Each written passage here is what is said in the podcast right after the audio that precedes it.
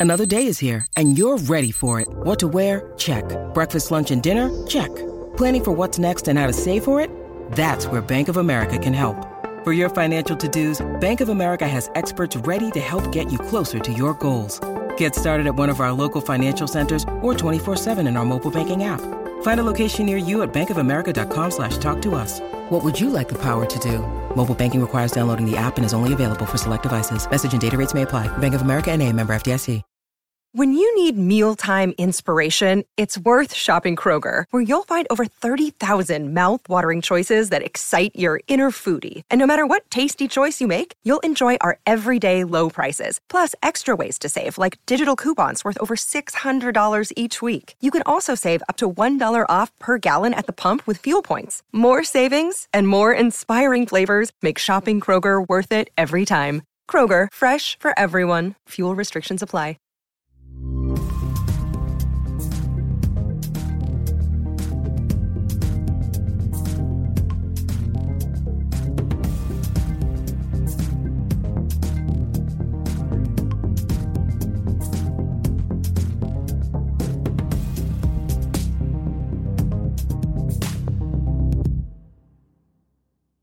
Hello, everyone. Welcome to episode 45 of FPL Black Box.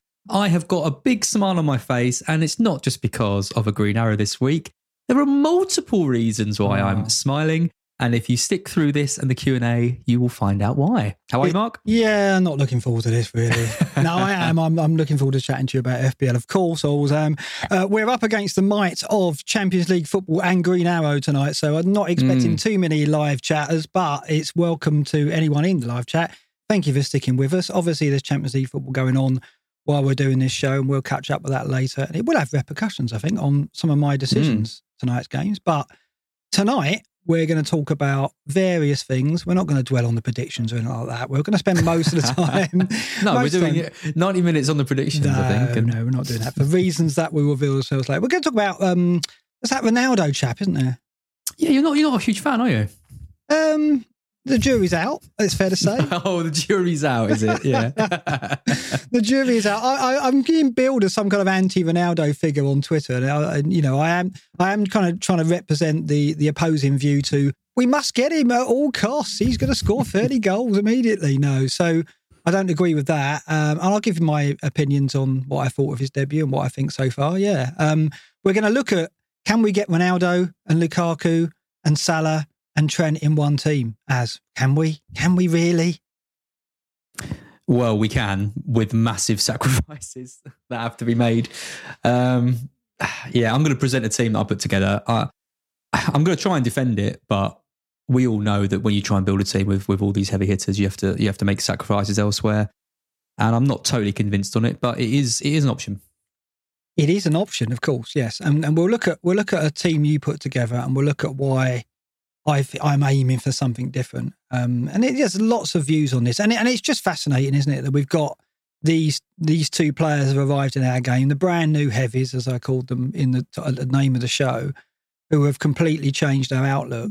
Um, Mm, and we needed it, didn't we? Yeah, we really did. We really did, and it's already led to more variance in the scores, as we'll see when we look at um, the uh, the various leagues. But what hasn't, hasn't led to much variance in our scores because we both got seventy six, didn't we? Both got Yeah. seventy six. I overtook you briefly again. Um, For two hours, was it? Was it? Uh, yeah, until Lukaku scored uh, two goals and matched Ronaldo, I was I was ahead of you briefly. So it's coming. It's So, coming. Yeah, I still kept my record of not being. Um, you haven't even been level with me so far since we started this show, have I we? know. So- For, for, all, for all of my smugness, there's there is that horrible record that I really need to address at some point. Uh, hopefully, it'll be this week. But looking at my team, I doubt it. To be honest. Well, you're on a winning streak, though, as we'll see across the show. Um, okay, so we're going to talk about Antonio as well, Calvert Lewin, Bamford. Oh, oh, my hamstrings pinging, that kind of thing. Um, uh, what else are we going to talk about? Oh, yeah, we got some data on the season so far. Um, and what we've tried to do is we've had an eye on whether the home advantage is is back with us. Um, it's something we talked about pre-season that, that we expected home advantage to be more of an, a thing this year. And four games in, very early, of course, small sample, we're going to look at how that's faring to last Hmm. season and previous seasons. Some fascinating data as, as you come to expect from FPL Black Box. Let's look at your um, score for the week. Look at that new shiny new screens Look at that team shot. Look. Have you have you had like ten coffees tonight, Mark? Because I've never I've never seen you so animated. It's Yeah. it's great. But look at that. last week. Do you like that? Do you like my handiwork? oh, it's lovely. Yeah, really drop nice. shadows and everything. Look. Yeah, really nice. Mm. I'm So this is your team, 76 points. Talk us through it. Name the team for the podcast listeners first of all. So we've got Sanchez in goal with six, Trent with 12, Veltman with six, and Sufal with six. Look at that. Clean sweep for the second time this season of, uh, of defenders, and both times have involved a Brighton double up as well. So, you know, the, the old Sanchez Veltman double up is, is doing well. Uh, Salah with eight, Greenwood with five, Grealish and Benrahma both with three, and then Toney with two, Antonio with minus one, uh, and then the big man, of course, captain Ronaldo with 26. So I took a hit for that. I bought in Greenwood and Ronaldo. I was freaking out right until kind of the deadline, to be honest, about what I was going to do. I was debating the minus eight to bring in Jota and lose Tsimikas. And in the end, I just went with Greenwood and Ronaldo. And it's actually, I mean, it, obviously it's short term, but it paid off the best out of all the things I was considering straight away. And I thought Greenwood was was was good again. I think you know I'm not worried about him, him losing his place. He had the rest as well in the Champions League, which was nice. And I'm pretty happy with this team at the moment. I think until Antonio got injured, and then I'm playing Billy Gilmour, as we're going to touch on later. Are you? Is it going to come to that? I think it probably is. Yeah. Wow. Okay. Okay. Yeah. Interesting. Yeah. I mean, we got away with the Jota thing, I think. It's something I'm going to talk about later. Mm. Jota's definitely on my radar because we've learned that Firmino could be out longer. We've got to wait for more from Klopp on that, but it looks like he's going to miss Palace and probably Brentford too. And I did fear Jota going into that Leeds yeah, me game. Um, and he, he- they were, let's put it this way Liverpool were lively, weren't they? They really should have got more goals and more points across that front three. Well, Mane bailed us out of of Jota not getting a, at least a couple of assists. Yeah. So yeah, th- thanks for that. Um, yeah, it was it was it was scary watching it. I mean, he's like we've talked about on, on this show before. He, he's just top of all the metrics, pretty much of, of you know shots and everything. He, he's and he's cheap as well, like at seven point six or whatever he is. So I think he's an absolutely fantastic option. I think you know people who wild carded and got him in can feel a bit aggrieved that they didn't uh, get any points from him. But if you've got him, you stick with him. He's a, he's a great option going forward. I think. Uh, 770 is, I should know because I'm keeping a keen eye on him. Seven. Uh, we're going to talk about Mr. Ronaldo and probably Greenwood a bit later. Um, Trent again, low. Ridiculous. No. I mean, yeah. 8.5 points per game, is it now?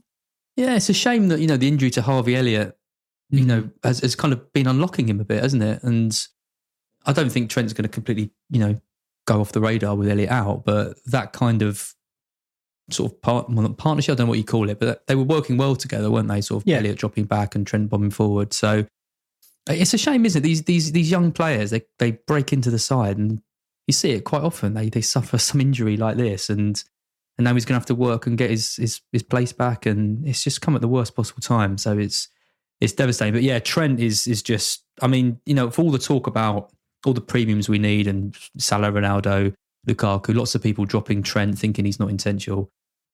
I just think him and Salah are just they can go nowhere. They're the ones. Yeah. I, If you I, had to if you had to pick two, you, you just have to stick with them. I've got to agree with you. And, and, and, you know, we, we showed it in last week's show about his potential new positioning, more infield, further forward. Mm. And, and Elliott played a part in that. And we've got to see now whether not having him there is going to make a difference.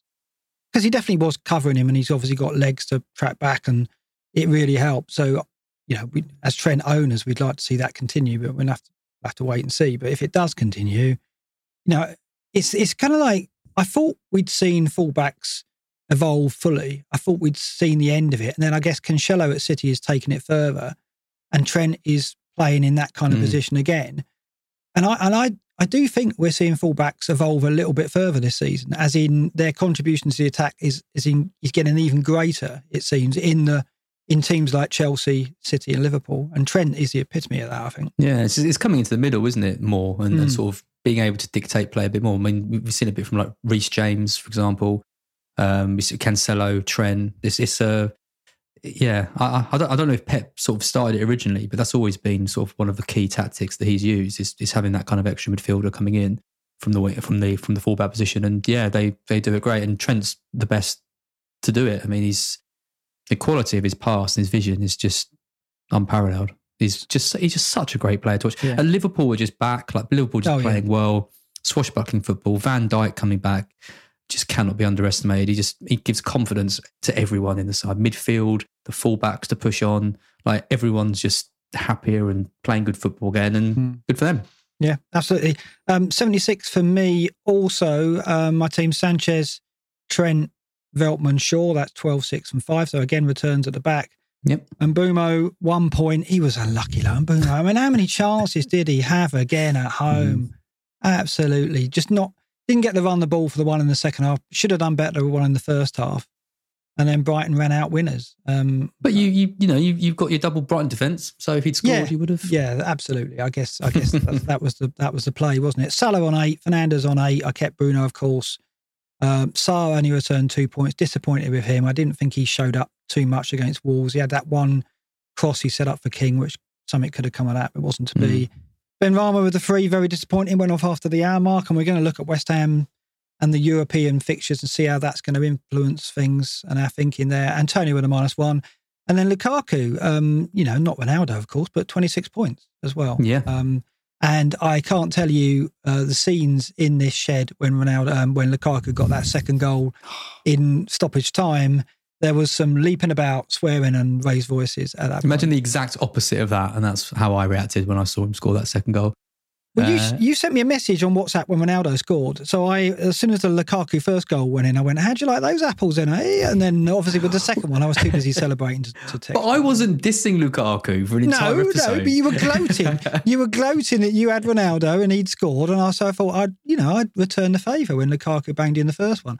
I was hoping floodgates will open. Fifteen minutes, Mm. one goal. I was going, oh, oh, he's going to get a hat trick here.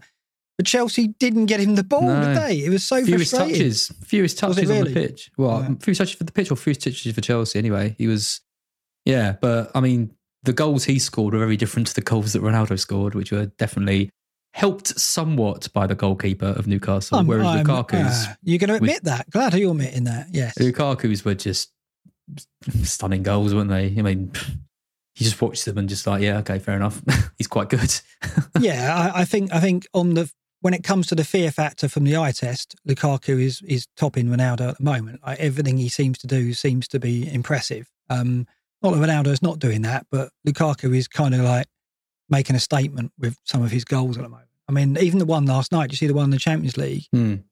It was such a deft header. Like he, he got up, but the just the way he guided it into the it, he's he's matured as a goal scorer so much since we saw him at Everton United, and that's what's you know I guess he's he's been, more recently been in the Premier League than Ronaldo. Hmm. Um, so Well, I he's at his peak, isn't he? He's what Yeah. eight years younger than, than Ronaldo. He's ridiculously No, strong, ridiculously fast. He's got everything going sure, for him. but it's just interesting to see in that in that period with Milan how he's grown as a goal Mm. scorer in terms of taking opportunities.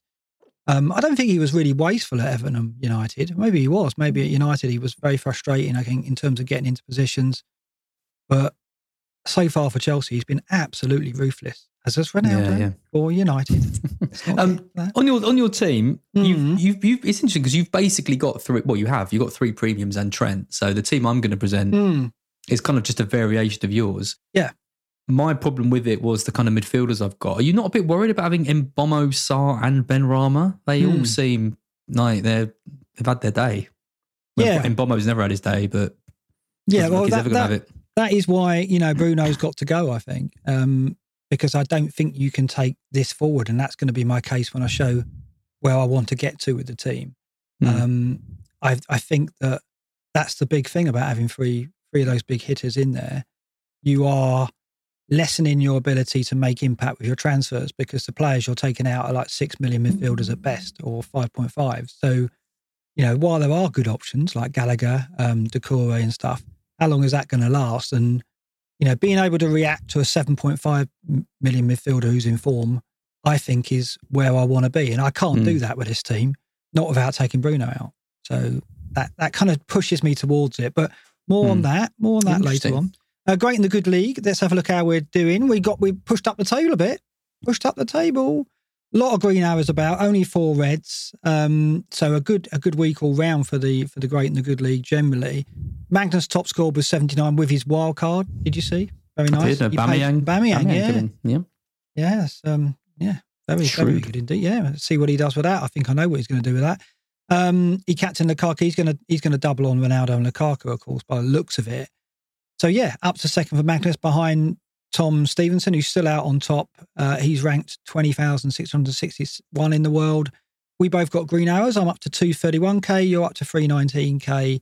We got to be pleased with that, haven't we? This time last year and all that.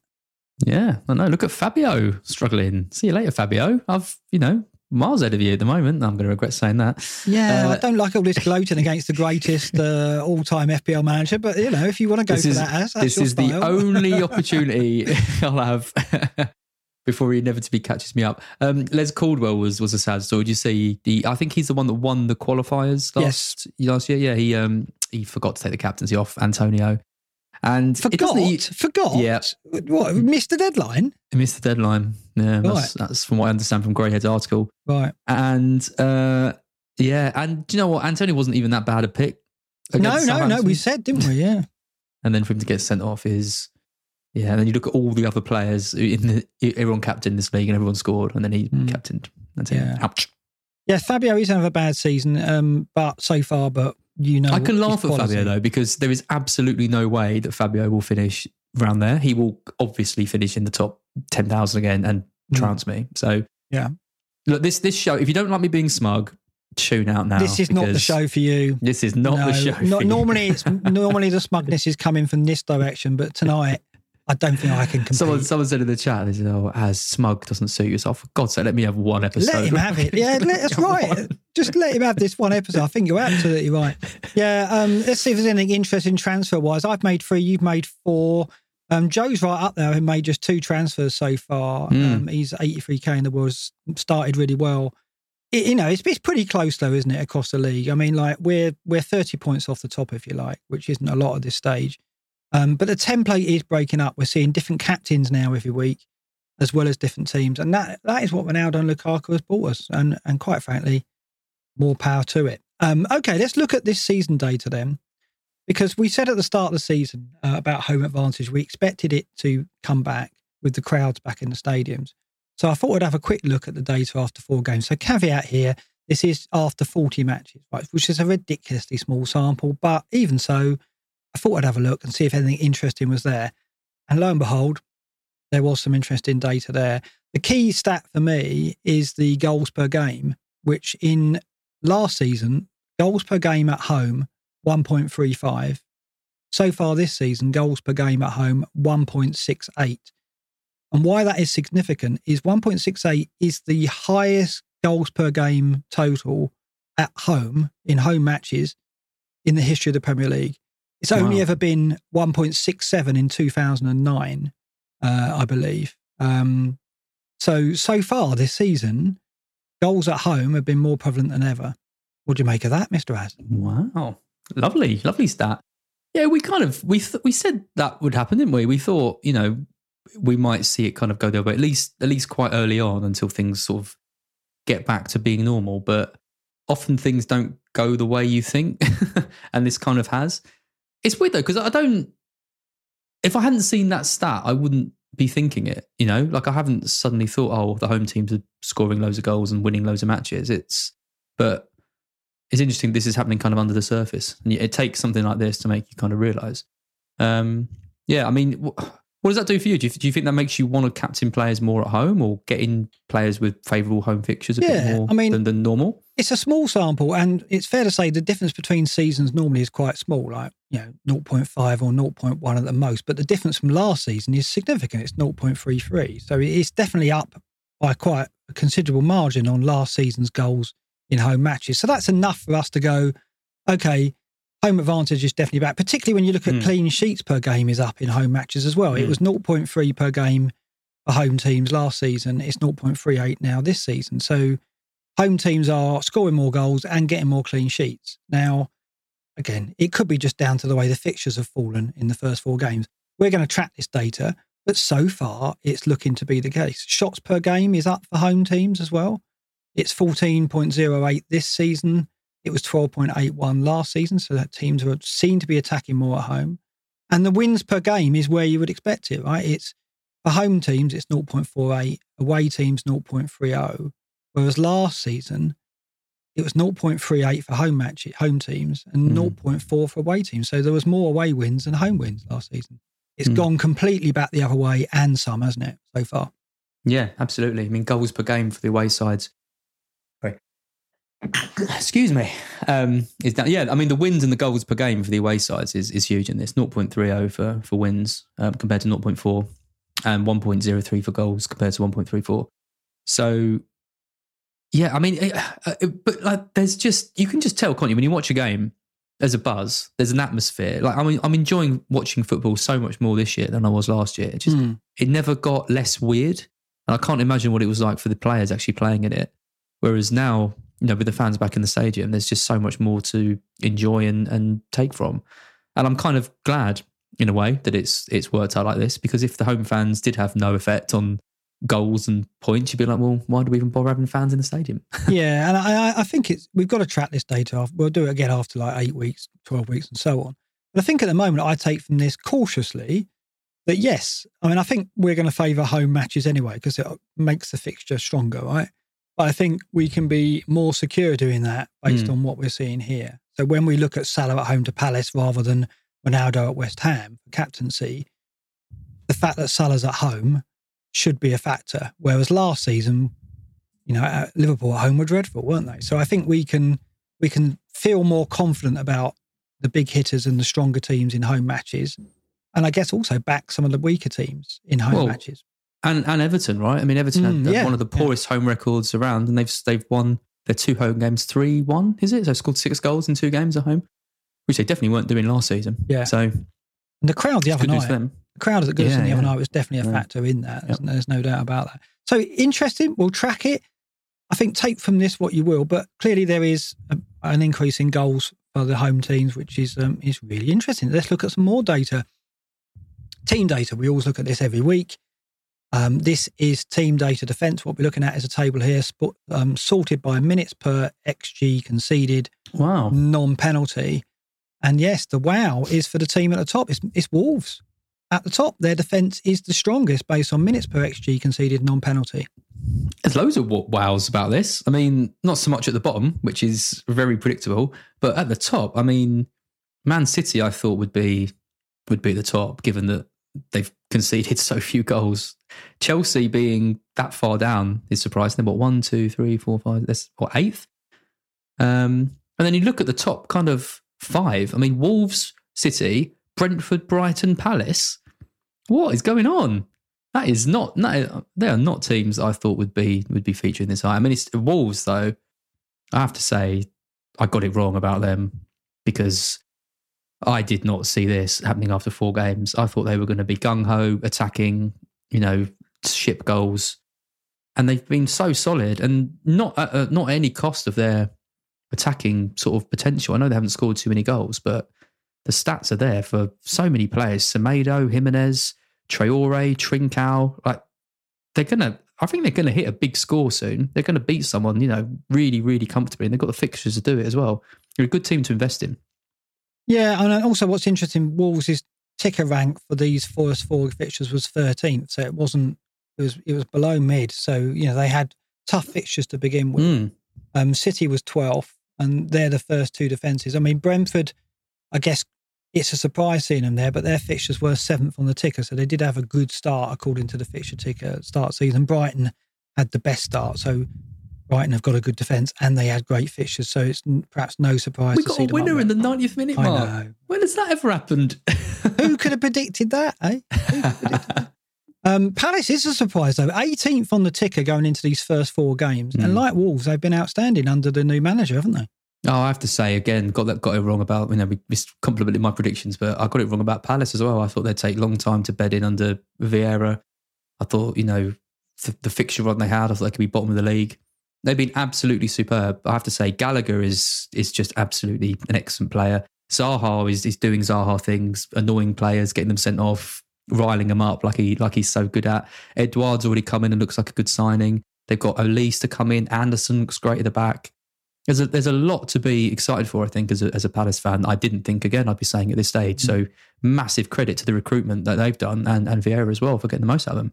And just going Good, back, good side. The go- fixtures are awful for Palace. Yeah, I mean, the fixtures are, are, are, bad now, but they've got to be a team that we, I mean, Gallagher, you could probably go to anyway because he's cheap.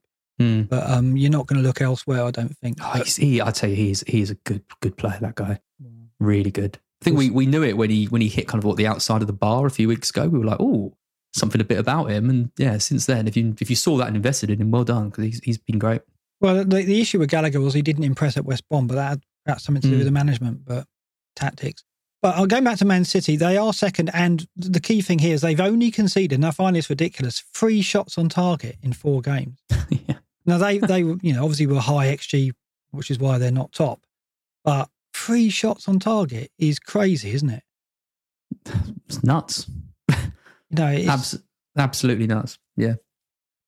I mean, their, Well- their defence is, is certainly investable still. And obviously, their fixtures are going to get better than they have been over the first four, too. So we've got to consider them. Chelsea have had a tough start fixture wise, but I expect them to start climbing uh, very soon. So it- it's interesting to see if Wolves can settle in alongside Brighton as, you know, like a team with an unexpectedly strong defence. But we've got to consider Semedo, etc. now, haven't we? And Marçal, he, he picked up the two assists. I mean, how are you considering the Wolves' defence now going forward, given that their fixtures are very strong from this point on, aren't they? Yeah, I think I think I'm going to get one this week. Actually, um, especially when you see a chart like this, you think this is a, a, a- you know I, I need to get rid of Tsimikas at some point. So who am I looking at? I mean, we've got we've got a 4.5 option, and a little bit more gets you Semedo, who's posting better underlying stats, but is a bit of a waste of space. So it's kind of hard to know if he's worth the extra point See, you, the thing is, you've owned Semedo before, and it, it's buyer's regret, isn't it? Again, you can't overlook your previous experience. but. I've also watched him play football, and he's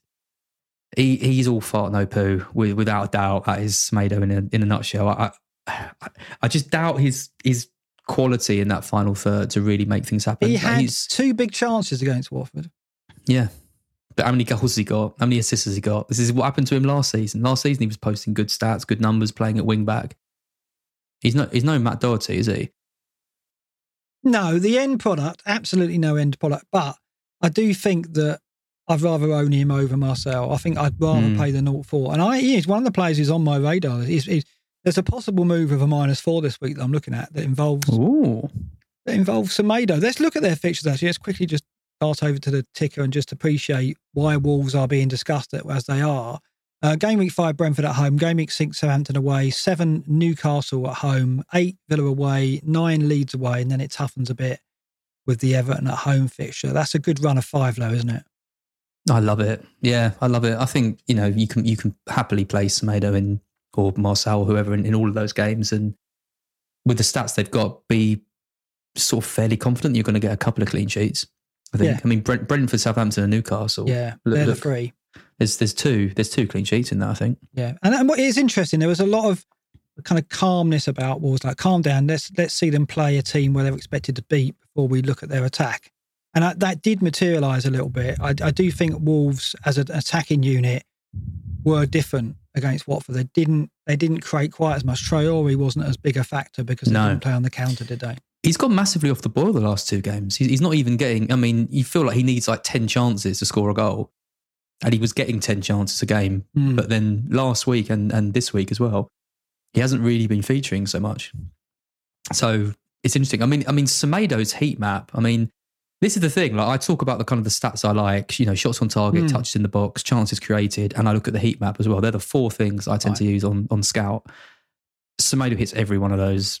Like defend, like there's no defender that really comes close to him at the moment in terms of So why aren't you going to go? Why aren't you I'm going not- well, in? I think I am. I think I am, but I don't feel that confident about it. I should feel a lot more confident about it given what he's doing, like on the pitch. Mm. But I just don't.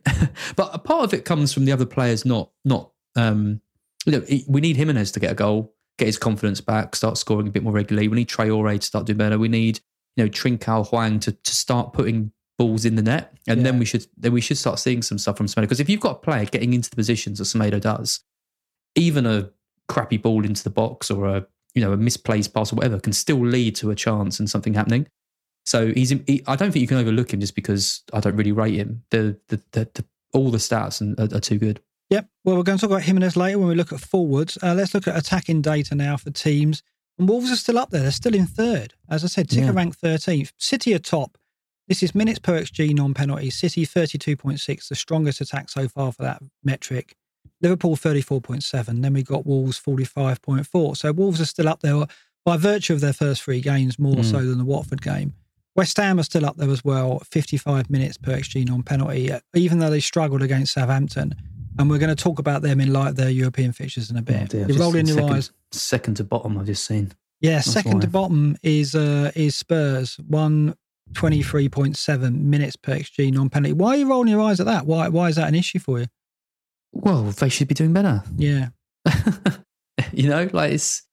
I know they've had. I know they've had problems, and you know, with Kane and, and Son's injury and stuff. But I mean, I got I got slated last week for saying they were going to lose to Palace, but you know, three one nil wins, and I think they were lucky in, in probably two of those. And then obviously had the sending off. But did you see? Did you like, talking about heat maps? You See the heat maps of you know Moura, Kane, and and Alli. They were all in their own half against Palace. Hmm. It's it's it's dire football being played there at the moment, and I mean that you know they're below Norwich for God's sake. Like sort yourselves out, Spurs. You're supposed to be a top six side team. minutes per chance twelve point six. I mean, only Watford at eighteen point nine and Leicester at fifteen point five. By the way, Leicester fifteen point five Yeah, I know that's bad. are are poorer than that, and they were ranked eighth on the ticker for these first four fixtures. Spurs. So going into these matches, they should have been ranked above. Well, they should be up there as the best teams in terms of the attack and defence, and they're second from bottom for attack. I mean, Son missing is a big blow, isn't it? And we don't know how long he's out for. We were right on that low calf injury, always trouble, right? Yeah, I know. Abs- well, it's absolutely huge because he is he is going to carry that team this season. Mm. Like no doubt about it. I mean, I, I don't. I just don't think we're going to see the same Harry Kane all year that we, that we've seen. I don't. I don't think. is a prediction for you. I don't think Kane gets 20 goals this season. Hmm.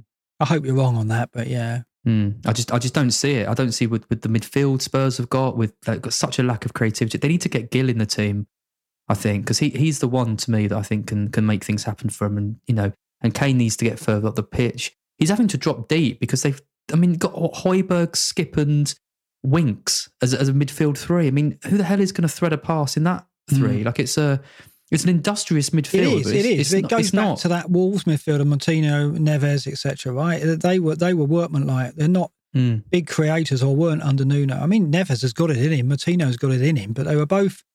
They never got beyond the striker, did they? Those two, right? So No. they just sit, don't they? They sit and they're kind of quarterback players, and I think that's what he's got in that sell off for Spurs at the moment. Yeah, I know. and I'm not, I'm not convinced on Dele Alli either. I don't think he's, you know, Mm. I, I didn't particularly like Mourinho and the way he treated him and stuff, but you can't deny that Alli was in massive decline for, you know, season after season. He never hit the heights when he first joined Spurs. And I haven't seen anything from the first four matches to make me think Alli's suddenly back and going to be back in the England side and carrying Spurs to wins. They got they got a lot of problems, I think, at, at Spurs, and I think they're going to probably see this season as a bit of a kind of let's just kind of get through it and, and see how, where we are at the end of the season. Um, Yeah, a new yeah, I- manager, new manager, new yeah, tactics, new, players. tactics. Yeah, but I, I'm I'm I'm steering clear of them. Yeah. Look, at, look, wise. I just just noticed Liverpool minutes per chance, three point eight minutes per chance is ridiculous, isn't it? I mean, nuts. Yeah, I mean, the Leeds game has a lot to do with that, and obviously Leeds were down to ten men. But Liverpool at the moment are uh, looking very fluid in attack, and yeah, I mean, but what, I mean, Wolves are the anomaly there, though, right? Like Liverpool three point eight chance, Mm. City four point six, and then next Wolves five point six. yeah, Yeah. like defensively they're top, and they're creating a chance every what just under six minutes. Mm. They've got they've just got to start putting balls in the net, and they could they could win a game four or five nil with, Yeah. with the fixtures.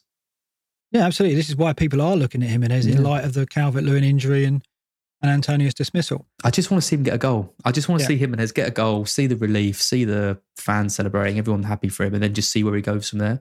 I just don't know if I want to get in that early before he's before he's scored one. Player data, then go on, off you go, go on.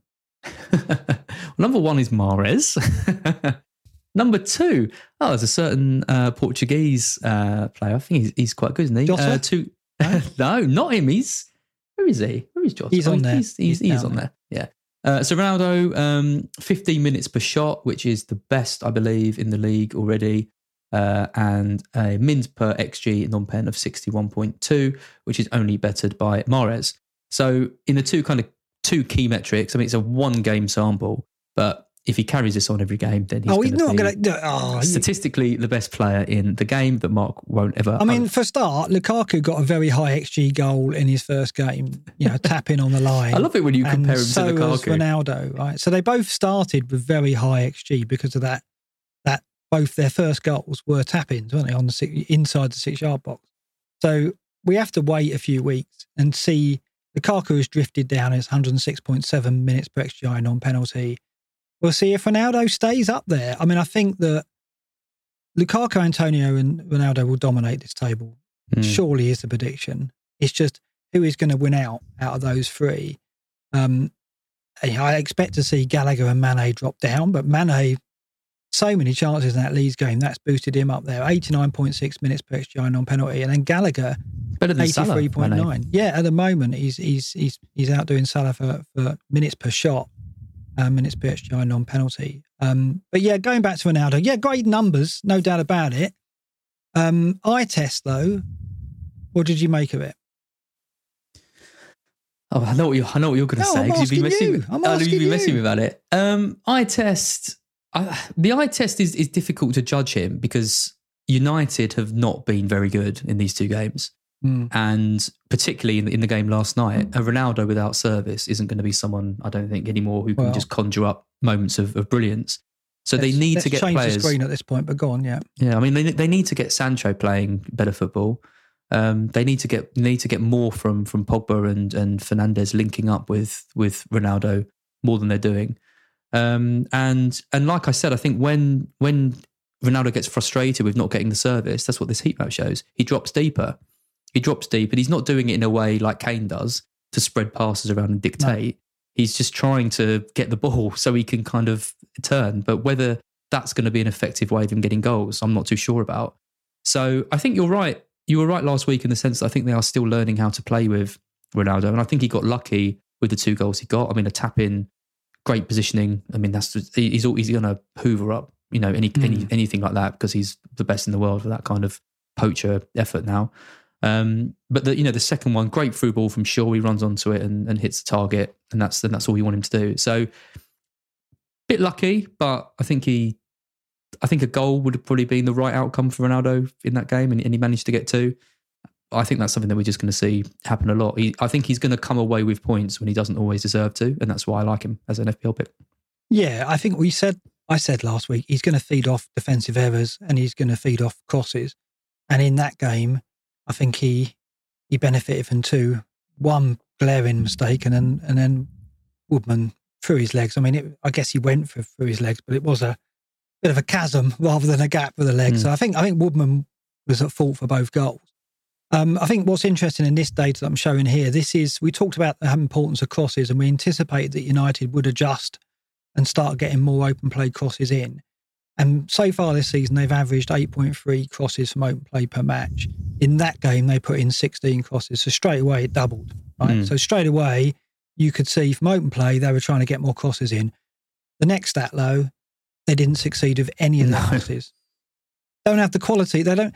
They didn't have the quality with the crosses. Now, normally they put in 1.3 successful crosses open play per match. They didn't put any in, and that, that's what I meant. I said on Saturday, Ronaldo didn't get the service. Didn't get any service whatsoever that he needed to shine, and yet he still got the two goals. But he benefited from mistakes to get those goals. So I think they've got to improve. So if he's going to get the 25 goals that we well, he needs to get 25 goals to justify his price, right? Mm.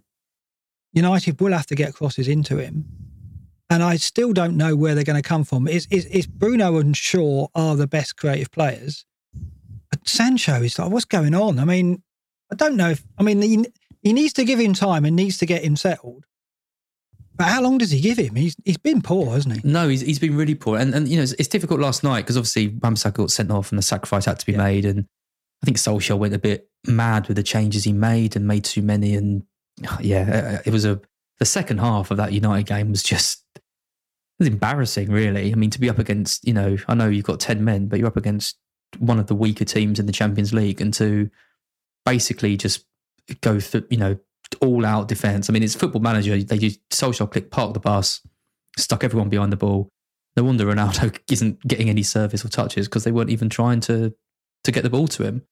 Um, yeah, it's, I don't know. It, it, it felt like the wrong, the wrong thing for me.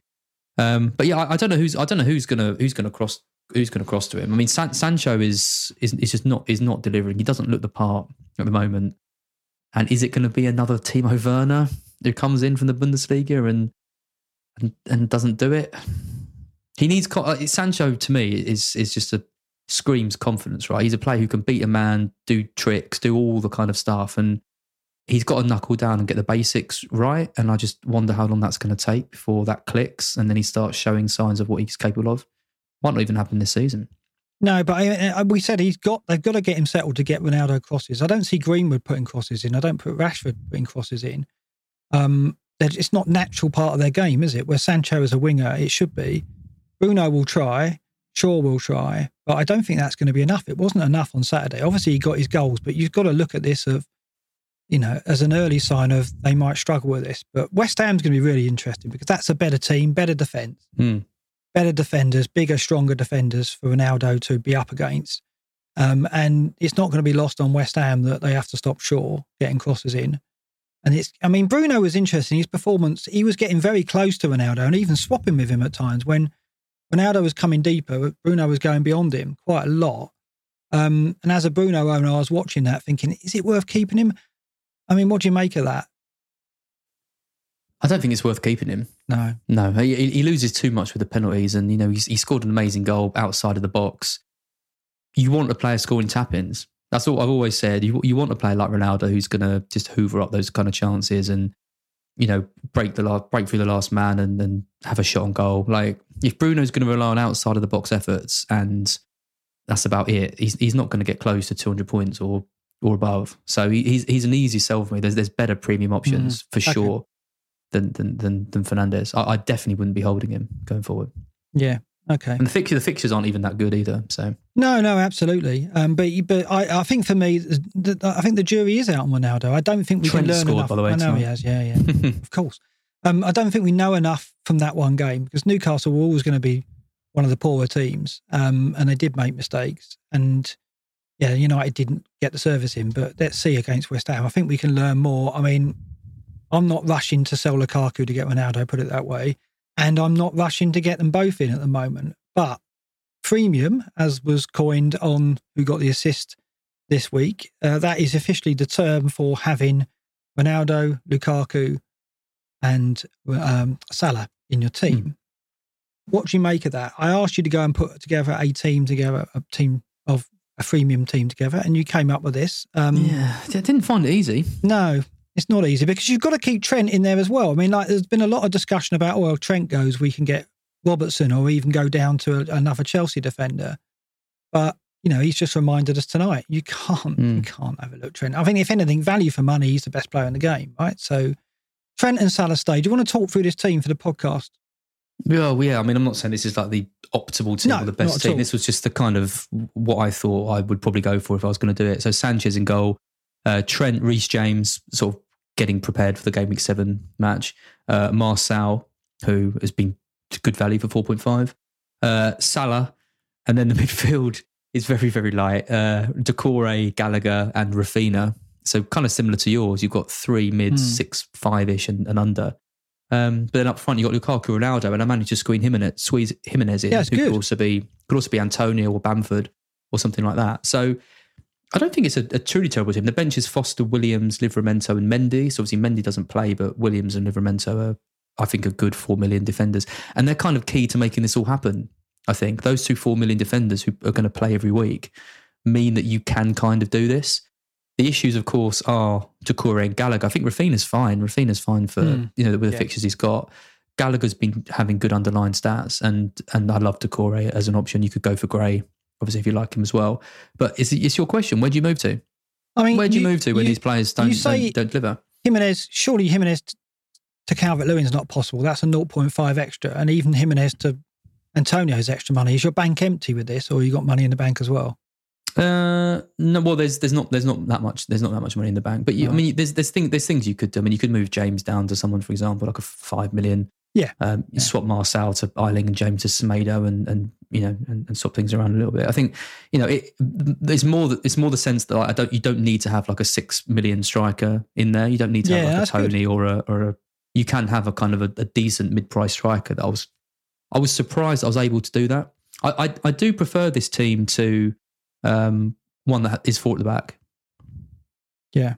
Yeah. Okay. That's interesting. I mean, my, my point about this is, yeah, I mean, you've got Doucouré Gallagher in there, and the only players I see you being able to move for transfers to try and make an impact with your transfers are those two, and maybe Jimenez Mm. if you've got money to upgrade them. So what, the issue here for me is you're restricting your ability to make a difference with transfers because you don't have enough liquid capital, if you like, to move around. And because you know, once you've got Lukaku, Ronaldo, Salah, and Trent, they ain't going anywhere, are they? Right. So that's the bulk of your budget, a good chunk of your budget tied Mm. up. And then what else can you do? So it does limit your ability to move to fixture and form. Now that I- might be okay for now, but give it five weeks. Yeah, yeah. I, I'm just, I'm just not sure it's necessary because I mean, I was, I was talking to Sam about this earlier on the on the Scout Q and A. I Mm. mean, when you've got when you've got Salah for the next two, you know, it's, it's Brentford and uh, Palace, Palace, and then Brentford, Bring this up and then now. you've got Lukaku with the run that he's got. Like, I I'm massive Ronaldo fanboy, but you are paying 12.5 for a player who you're not going to captain. Yeah. Probably right up until what game week 14, 15, something like that. And even then, it's not like Salah Lukaku's fixtures are really difficult. So I just I, I'm, I just don't think it's worth it. I don't think it's worth it to sacrifice flexibility to get in players like Doucouré and Gallagher, who I don't have a huge amount of faith in with a fixture they've got to you know deliver like a, a decent option. And when you've got players like Jota and Torres and 7.6 guys, I want to be able to get them if if I feel like I need to. So I'm I'm I'm still I'm still in the favour of my own team not doing that and, and just moving Ronaldo down to Lukaku in seven. Yeah, I mean this this table is what we showed last week when I was arguing against getting Ronaldo, which is the captaincy. And feasibly, you don't have to captain Ronaldo now until game week 15, maybe when United have got Palace at home. But I don't Mm. see possibly Watford away versus Salah at home to Arsenal, possibly Villa at home versus Salah at Brentford in game week six. But actually, the way Liverpool are playing, the way Salah are playing, no, I, I, I'd probably still stick with Salah in those games. I mean, it can it can all change around. I mean, if, if by game week twelve United have clicked as a Yeah, as a team totally. and a unit, then I think it's a, that Ronaldo's a very different proposition. But Mm. I in the next two games, like United were just were just bad against Newcastle. At the first half, they just Yeah, struggled. this, and- this is my point.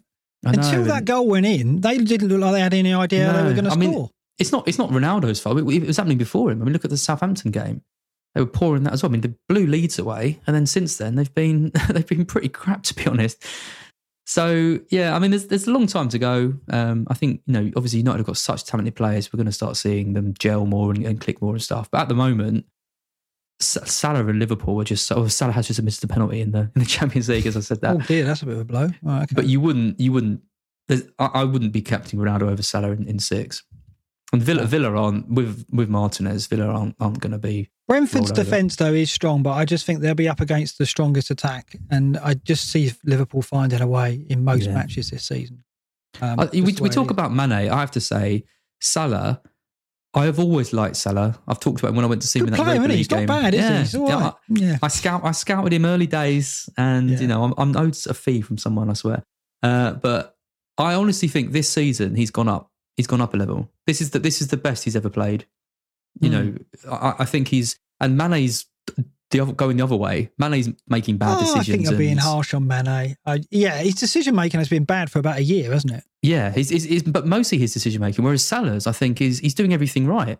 Mm. He's, he seems to be making the right pass. He's, he's making the right decisions. He's he's clinical. He, he's he looks like a just a proper elite player now. And I think you know there was doubt. Oh, is he going to be a one season wonder? Is he going to not be able to consistently do it? I think he now has to be considered as a genuine like Premier League great player. Mm, and and this season he, he's gone up another level, which I, I didn't think he would be able to do, but he Mm. has. I'm, I just I think he's phenomenal. And Yeah. you know you've got Lukaku and, and Ronaldo there, who everyone's kind of eyeing up and looking to. But if I'm picking one out of the three of them, I'm sticking with Salah any day.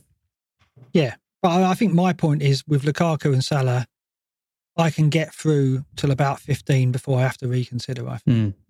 Um, so I put a team together, which is kind of like my Ronaldo balance team. Ronaldo, does that work? Probably not. No.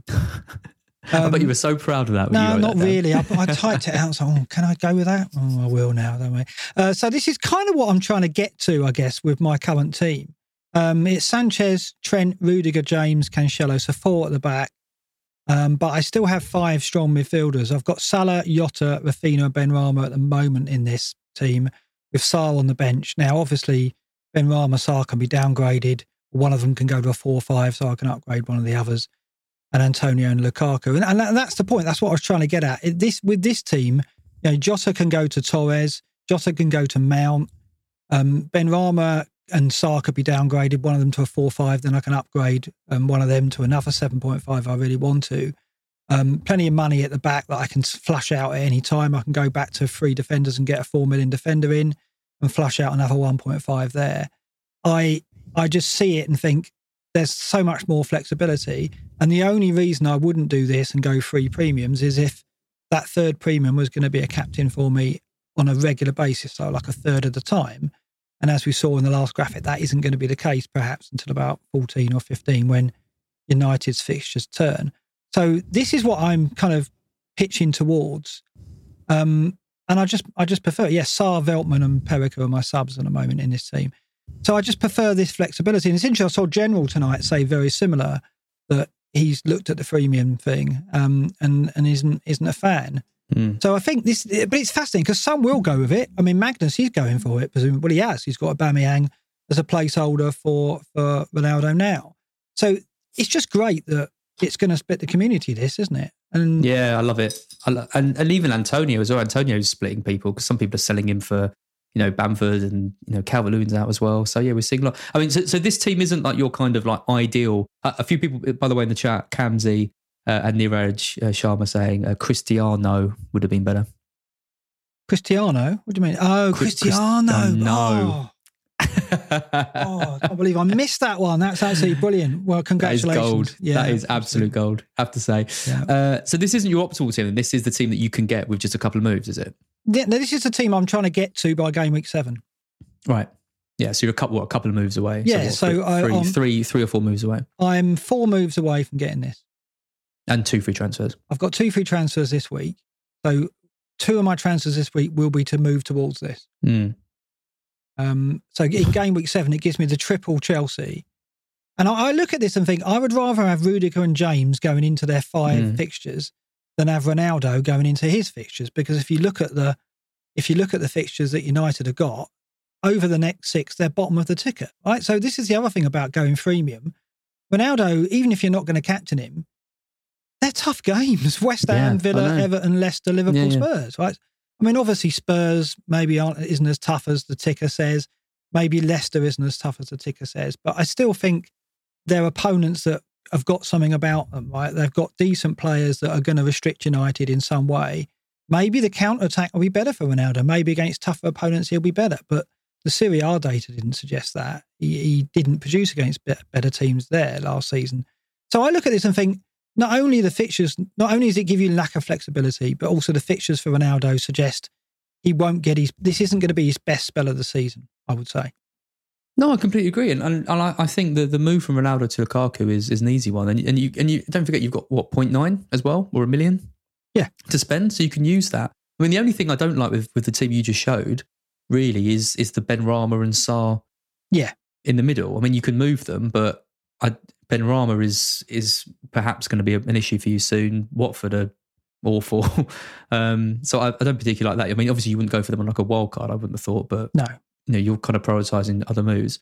But yeah, I mean, I, you know, I'm I've got Greenwood in, in my side, for example, for United, and I'm I think he's gonna forget about whether we can cover Ronaldo and all that because that's all a load of rubbish. But he, I still think he's a good 7.5 option, and he gives me that ability to move for Jota or Torres and stuff if I want to. So I'm happy with him with him there. But yeah, I I, I don't think Ronaldo is is essential if you're not going to be captaining him. No, I, I, I look at that. Chelsea run: Southampton, Brentford, Norwich, Newcastle. It's That's it's, four it's, clean sheets, isn't it? It's it's it's four it's four clean sheets and it's six goals for Lukaku. It's So- it's I mean, it, it won't transpire. We'll be looking back at this in game week 10 and being like, oh, that, that didn't go as well. But Chelsea just a great side, and Lukaku's a good striker, and their defence. I mean, you look at the clean sheets Tuchel's had since he came in, and it's far superior to anyone else in the league. Like they they so rarely get troubled defensively. And look at the, the performance Mendy had against Villa. I mean, they've just got a top quality goalkeeper now as well. They've they've addressed every weakness. They, They, they were pretty lucky against Villa. Let's Oh, they it. But were. they didn't have Kante in the team, and that's two players missing, right? So They were um, lucky, but Men, Mendy Mendy was Yeah. inspired, and that's and it's the same with Liverpool, right? Like Liverpool should have conceded goals in the first two games, and you you've, they've got Alisson, and you've got that kind of goalkeeper, and he he Mm. can turn a, a certain goal into, you know, a comfortable win on the scoreline. Yeah.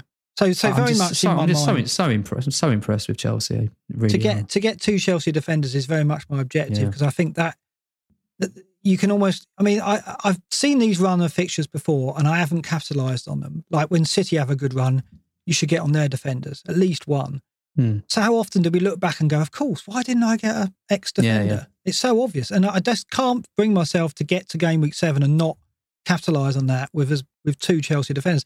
The other thing that makes it easy is I'm not convinced by Mount and I'm not convinced by Havertz. So the extra two Chelsea slots, it really just lends itself go defend. Ab- absolutely, completely agree. Completely agree. I mean, you keep agreeing. Uh, I right, know, okay. I know. I don't like to agree, but you're you're, You're right only about this. agreeing because you know you've got the smug bit coming up. Um, let's talk about forwards because obviously there's an issue with Antonio missing a game week for the sending off. Calvert Lewin has the injury, and we we were on we were on the ball with that one as well. We did say, didn't we? There was more to that one. We felt, um, and so he did he missed out, of course, and we, he could be out for two or three weeks as well.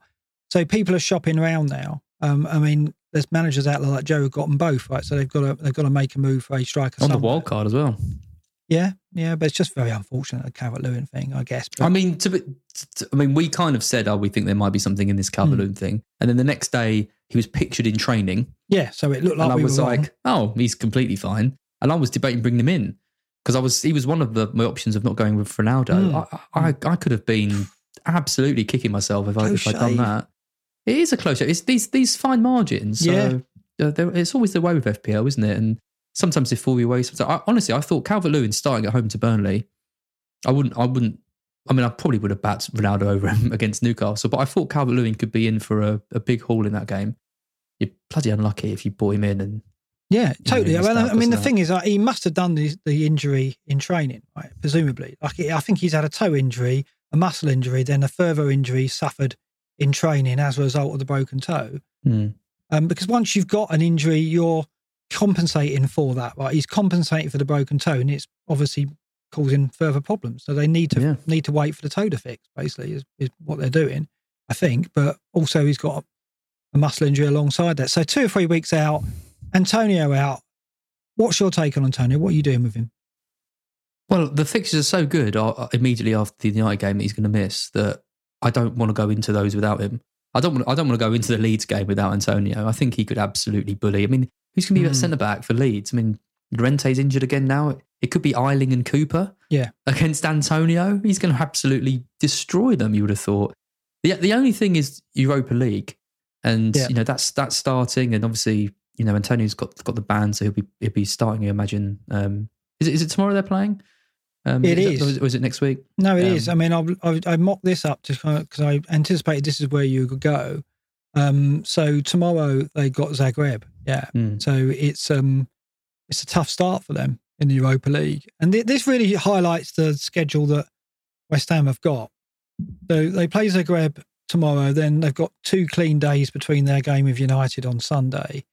Um, so immediately their resolve is tested. Now I had a look at the West Ham squad that they've named for the Europa League, and they have got a decent eleven without Hmm. the likes of Benrahma, without the likes of Antonio. They can play Yarmolenko in the central role.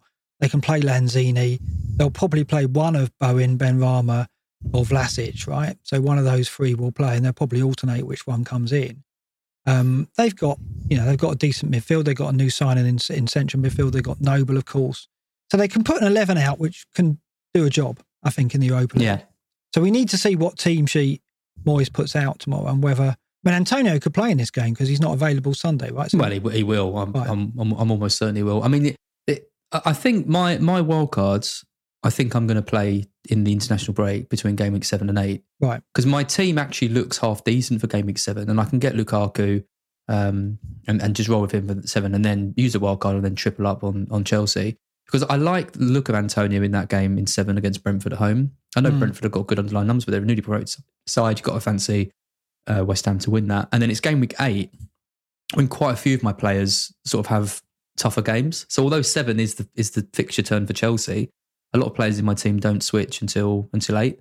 Um, so yeah, Antonio's going nowhere from from my side. I think you know coming missing a United game when we're not expecting a huge amount from anyway. I can play the mighty Billy Gilmour um, against Watford, and then Leeds and Brentford. So uh, to me, he's an easy he's an easy hold. Yeah, Yeah. and it, it's interesting that, that there is that international break between seven and eight, which gives them you know a twelve day break before they play Everton. But of course, Antonio could go away with Jamaica, right? So he Hmm. may not get the break, and then it depends how they. I mean, the EFL Cup tie with United in uh, on the twenty second is quite key. If West Ham go out of that, that will help. Right, that will help Yeah. congestion. If they beat United, then they're going to have problems later down the line. So I think Antonio for now is a key, probably until game week seven as well for me. Hmm. Um, because I, I agree, I want him for that Leeds game and I want him for the Brentford game. So game And I- yeah game of game. And I think Yeah. what's key is they've got Rapid Vienna at home before the Brentford game and after the Leeds game. So the home Europa League ties should be easier for them, right? They're not they're not travelling, they haven't got that fatigue, and they're you know available for training quicker and so on. So I think fact that their next two Europa League games at home to Rapid Vienna and Genk gives us a bit of time Mm. to assess the impact. Um, I think I think as well, like there's there's just not with with Calvert Lewin being out, there's not a huge amount of options that I I really feel like I need to move him on for. mm, Like Bamford, okay, has got Newcastle, but Leeds have been disappointing. I- I'd say this this season so far. Uh, Jimenez, I'm, as I said, I'm still waiting for him to get a goal. Like Toney's, the fixtures are awful. You're not going to go down to like Pukki. So I think I, I just think we can hold him. I just think Yeah. we can hold him as, as long. And you know, you, even if you're having to play someone like Ben White, who's got Burnley, or um, you know Williams or, or Gilmour, I just think one week just keep him because he, he could do some real damage against Leeds. so what would you do if you had Calvert Lewin now? If you've got He- Antonio and Calvert Lewin, where'd you go? You got to sell Calvert Lewin. Right. A- like there's absolute no brainer. Like that is the easiest. That is the easiest transfer you'll ever make in your life. So what do you do with it, though? I mean, do you try and get to Lukaku? I guess ideally, but if you can't do that, where do you go? Well, you you probably just do a straight swap for one of Bamford or Jimenez. Yeah. Yes. Well, I think I think Bamford for me. I mean, the, the ironic thing this week is there's been that clip that's gone round um, after the. Liverpool game. Yeah, he was handed. He went. He did this pre, this post match interview, and just before the interview started, you heard him say under his breath, "My hamstrings are pinging," almost like a, a, as a hint there to the FPL managers being an FPL player himself. Um, I'd like to think that's Patrick all over. I, I don't. What do you I put just- into that? Any stock at all? Well, I, I don't really understand. Like pinging to me just means they're hurting. Like he's been running. Yeah. Like he's been running a lot. Yeah. He didn't said, "Oh, my hamstring just pinged." If he said like No. pinged, like it, it's gone, but pinging implies that it's just fatigue. So I don't know why. Could be I cramp, Yeah, right? cramp. I don't know. I don't know why. I, I think he was just being like, "I've run a lot and my legs are hurting." I think. He, I think everyone needs to chill out a bit. He did fear you. You could see. I mean, I, I mean, this is great Columbo work, right? You did see footage of him rubbing his hamstrings post match as well. I've seen all the slow motion replays of Bamford rubbing his thighs, which you know, if you get caught with that, I know exactly. They're out there. explaining that. me. Explaining that to the uh, the It- missus. it's out there, uh, and then I've heard the. I mean, this is first first class detective work by the FPL community. Um, like Harry Kane's red nose all over again. yeah, it's better than that, I think. Um, so, you know, I, I think the message is don't move yet until Bielsa's spoken because knowing Bielsa, he, he'll tell us, won't he? I mean, I think like to think there's an FPL manager in the post in the in the presser who can ask, but I think Bielsa's there's a fifty percent chance that if he's injured, he'll come out and say, "Yeah, back." Patrick I mean, he did. He did the press conference, didn't he, Bamford, and came out and was just happily talking away after Yeah. afterwards. Yeah, and if there was any doubt, he would, wouldn't be doing the post match interviews, would he? Standing on the pitch, you'd think he'd be straight down the dressing room getting. There's nothing. There's nothing wrong with him. I think it's I- cramp. Yeah, I, I, I think it's cramp. So I, I think that's the way to go. Jimenez, Jimenez, I've watched him now. I've watched full matches and I've watched him in action. I don't know, you know. I, I don't. I want to be charitable after what he's been through, but I can't help but think he's. I don't want to say it, but he's not the player he was. Right in terms of Mhm. confidence, it's bound to affect you mentally, and I. I just don't see him. Obviously, challenging with the same physicality that he had before. He's not. He's not going for balls which he perhaps would have done before in the air. Um, and he just doesn't look sharp. He doesn't look confident. And it's no surprise. I mean, I'm not knocking him, but well, I am, but I'm knocking his ability, I think, to convert you know his time on the pitch into FPL points at the moment. I'm not confident. I think the problem is as well. He's he's got like I, I think it, it, could happen that is it large is it large you pronounce it large yeah large yeah could take him out of the spotlight a bit and you know he's got options around him. You know Podence is back now. Fabio Silva's there. They've got Hwang who can play up front. Mm. Traore can even play up front. Like it, I know he's playing the majority of minutes, and he, he, he probably will still play the majority of minutes. But the longer he goes without a goal, the more it will get into his head. I think. You think? I, I, I hmm. absolutely. I mean, it would do for any striker anyway. Let alone a striker who's who's been through what he's been through. He needs a goal. He just needs a goal. I think once he gets a goal, he can go on a run. But I don't know when that goal is going to come. Only Antonio's had more shots inside the box so far this season 12 to Antonio's 15. I mean, this is the other thing that points to keeping Antonio. He's a stats monster, you know, minutes per XGI 119.8, mm. uh, 15 shots inside the box, more than any other striker this season, six big chances, more than any other striker this season. He, he, he's had that one game at Southampton and, and then got sent off, and I just don't think he's deserved us to give up on him yet. Yeah. Um, but with Calvert Lewin, yeah, I agree. You have to say him. And, and Bamford would be my preferred choice. Do you see any other names down there that, that even well, tempt you?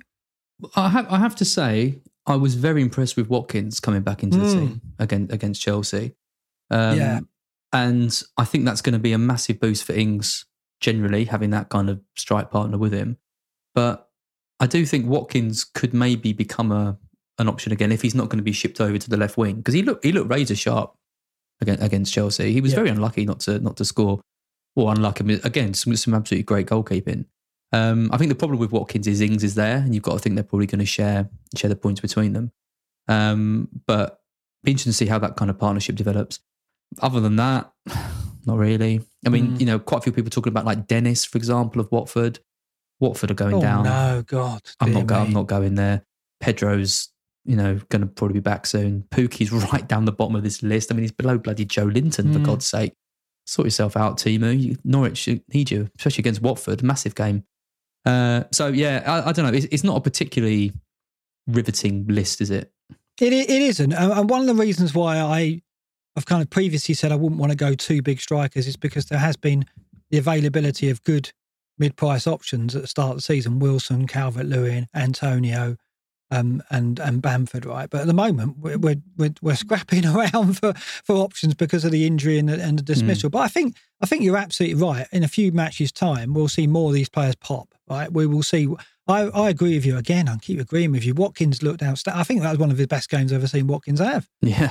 I mean, and he's he, been out, and he's been out yeah. for ages, and you know, new Villa system and new players around him. No Buendia. Yeah, yeah, it was good. Really good. I agree. When their fixtures get better, Watkins, I think, will be a factor again in our season. 7.3 at the moment. He's probably going to keep going down in price as well. So definitely keep him in mind. But um, one name who's not on here because he hasn't played enough minutes, Edouard. Mm. I know you don't like talking about him, but coming on two goals straight away. Palace, when their fixtures are better, is he going to be 6.5? It's almost like he would have been absolutely perfect for Brighton. Mm. It's, it's, almost like what we've been crying out for for about four seasons.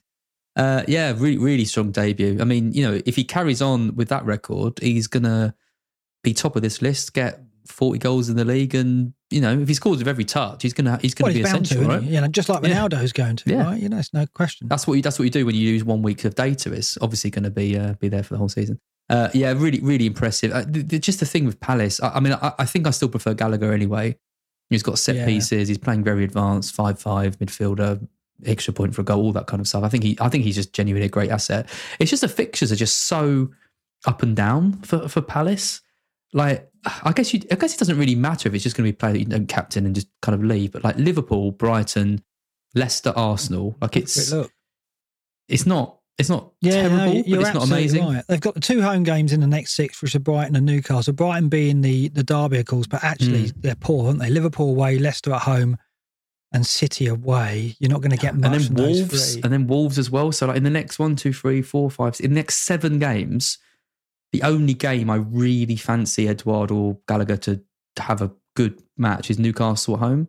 I think they can chip in with the odd goal, odd assist and stuff. Obviously, they're not going to lose every game for you know they've, they've been too good for that. But when you're investing in a player, you you want to see at least a couple of games of, of Green. And I think when you've only got one game in like eight where you think this that's the one they're going to get returns in, I think it's a it's a avoid. I think it'd be in hard. I mean, I think I think Leicester at home, Arsenal away, Newcastle. I think he could get Gallagher could get something in those games, but I think we need more evidence, don't we? I think it's too early to jump on Edouard or or even Gallagher maybe Mm. based on those fixtures. I think there were there were probably better options who. Well, Gallagher, you know, if he's a five-five, he's going to be your fifth mid, then maybe. But if if you've got to start him every week with those I fixtures, don't, I don't think I don't think there's oh. anything wrong with them. I just think if if I saw in that eight that there was like four games that there was like good bankable fixtures in, I'd probably say I think he's the perfect enabler and we should really strongly be considering getting him in.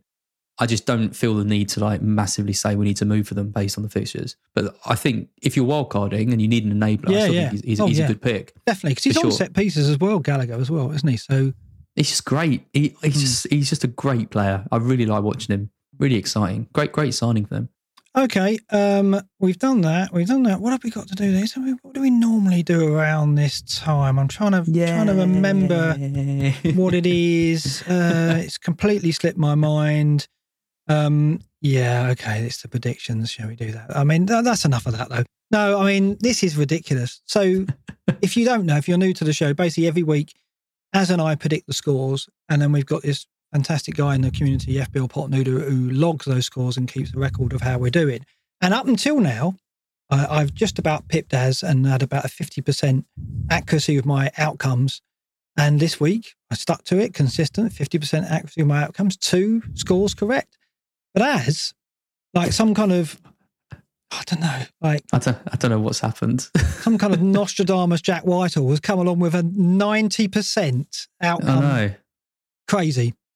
I know. And one of those was Palace that I Nine got. outcomes correct.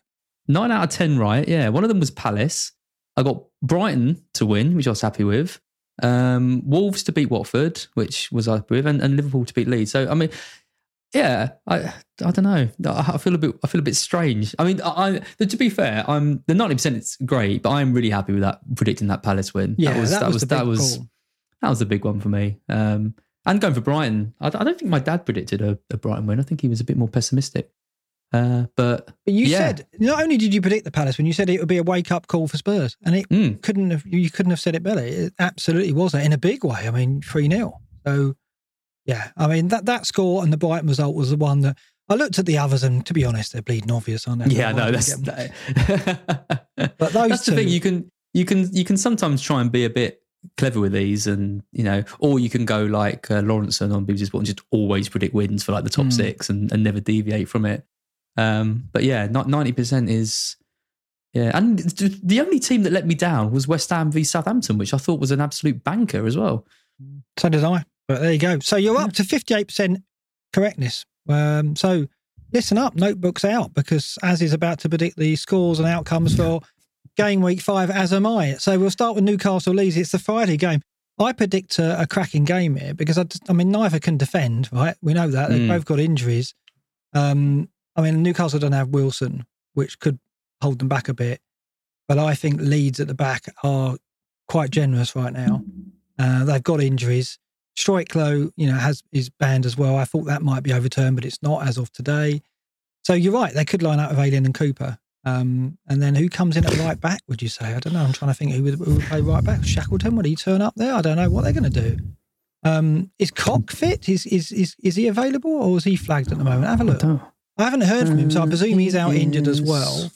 So they are in trouble. No, he's out. So He's Llorente, out. Koch, and Struijk out. So I presume they will have to play Ayling at centre back and then bring in Shackleton Can, at can. Dallas back, play right back? Oh yeah, Dallas could. Of course, he'll play Dallas. He'll play Dallas over there, won't he? That weakens the midfield. Uh, do you know what? I'm I've predicted a Leeds win here, but I think Leeds could be in a relegation battle this year. No, oh come on. Did you actually think they're that good? Yeah, I think they're a great team. I st- yeah, I do. I think they're a great team still. I think it's interesting that the that people last year are saying how brave they are, and this year maybe pe- the romanticism's gone a little bit, and actually people saying eh, a bit naive at times. Like they take on the big teams and they get battered every time. It's Mm. it's getting a bit ridiculous.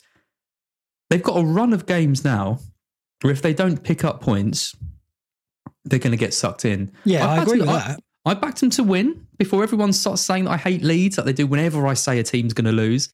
Um, I think Leeds are going to win this game, and I, you know, I'm backing them not to get sucked into a relegation battle. But are they, are they going to kick on from last season? I don't. I just don't know if they're, if they're that. Firpo doesn't look amazing. Bamford might regress a little bit. No. You know, you think Bamford's going to get what see that. 17 goals again? It's defensively. The, the defense is just awful. Cooper is not that good. Llorente is always injured. Ayling is not a centre back. I agree with you. They- need they need Koch back and they need Struijk back to give them some bit of depth there. Um, so I got. I mean, they're there for the taking. It's unfortunate. I mean, the timing of this good fixture run is unfortunate for them because they go into it with confidence and injuries, right? Confidence low and injuries. Yeah, that, well, that's what I mean. Absence, right? So they're not positioned well to exploit it, are they? yeah, I, I don't know. I, I just they need they need to win. They need to win games, and that's like the most stupid commentary that you ever hear in your life. Um, but I think this Newcastle game is a big, big game for Leeds because I Yeah. think if they draw it, like you're predicting, or they lose it, I think the pressure is going to start mounting up, and second season is is often difficult in the Premier League. See that that's interesting. But I'm, I'm going to go back to the ticker at this point because um, the fixtures for Leeds uh, is incredible. Right, the uh, next six, they're top of the ticker with Newcastle, West Ham, Watford, Southampton, Wolves, and Norwich. One of my potential routes this week is to spend four and get Raphinha and Bamford in and Semedo at the back, right? Hmm. But that is going heavily on Leeds, right? And that goes against everything you've just said there. So would you would you? in- My question to you is: Is Leeds a worthy bandwagon or not at the moment? I honestly, I don't think it is. I'm seeing lots of people with free Leeds, and Ayling, I think is is rubbish. Like as an as an FPL option, Raphinha, I've said it multiple times on this podcast. I don't think he's he's the best FPL pick. I think he's cheap. His price is good at hmm. six point five. six point five. He'll probably isn't it? Yeah. he'll tick over well for a six five option, I think. But I don't think he's like an essential must have pick who's going to regularly hit double digit points. And I haven't seen stuff from Bamford to make me think that he's going to hit the heights of last season either. I think Rodrigo's lurking around as well. Li- It's, it is tricky. I mean, Leeds have had tough fixtures. Don't yeah, well, that's wrong. it. I think the where were they on the ticker? Let's just go back to the the team attack. Leeds were 19th for these first four, so they basically had the second worst set of fixtures for the first four. Hmm. So bear that in mind. I mean, I think It's it, it's just such a competitive league, and so many teams have strengthened. And Firpo and Dan James haven't made Leeds a, a massively better option, massively better unit for me. They they had massive issues in in defence that I really think they needed to address. Not sign like an attacking fullback and a, a pacey winger. Like they they just weren't like the the things that they needed to. Like Ayling can't play at centre back in a Premier League team. He is not a centre back. He's not good enough to play in that position. Cooper hasn't didn't prove it last season. Is struggling again. And I said Llorente's injured all the time. I- yeah, I, I'm looking at Leeds and thinking if this was this time last season, we'd all be jumping on them like massively. Bamford would be in, Raphinha would be in, and all of that. But I'm not getting any of them. Mm, yeah, I'll- I've got to admit, I mean, I am showing caution. I'm kind of sold on Bamford. I think you know, 17 goals, 11 assists. That's 28 Mm. goal involvements. I'll say it now. Ronaldo, I don't think will get 28 goal involvements. I think he could get 25 goals and three assists, maybe, but 28 goal involvements for, you know, what was he, a 7 million striker last season is, is outstanding. Um, Un- unbelievable season for Bamford. so I, I think he's got I love how you've ma- I love how you've managed to make Bamford about Ronaldo as well. Well, no, it's a good point. It's, I think it's a good point because if you look at, he got 190 points, right? And he was, and he's good value this season. I don't necessarily think he'll regress. It will depends if Leeds come out of this period with a revival. If they don't, then yeah, Bamford's not going to. If if they don't Mm. recover, if they don't make the most of this run, Bamford's not going to get near his totals probably.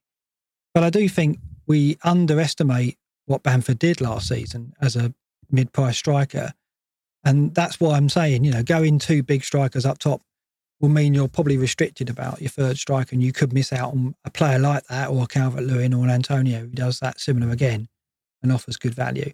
So I, I, I'm not unconvinced by Bamford. I still got time for him. Raphinha equally, I think he suffered because of the fixtures. Hmm.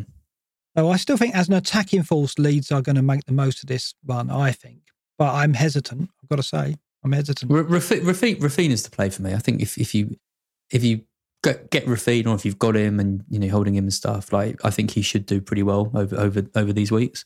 But I would have thought I thought at the start of the season when I saw this run for Leeds that I would I would bet any money on me having at least one of their players in my Mm. side, and I don't, and I'm not particularly worried about it either. Which Yeah.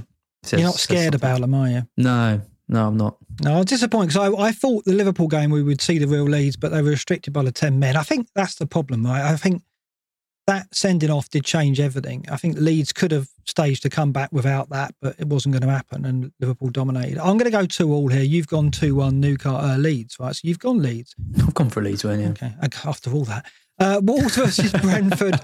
Wolves versus Brentford. You've gone the draw. I'm normally the Brentford sympathist here, but I've gone the two-one win for Wolves. I do think Brentford might nick one, but I think that we might see um, at last something from Trio and Jimenez. I hope we do. I, I, I criticised him earlier in the show about what I've seen so far, but I think this could be maybe the game.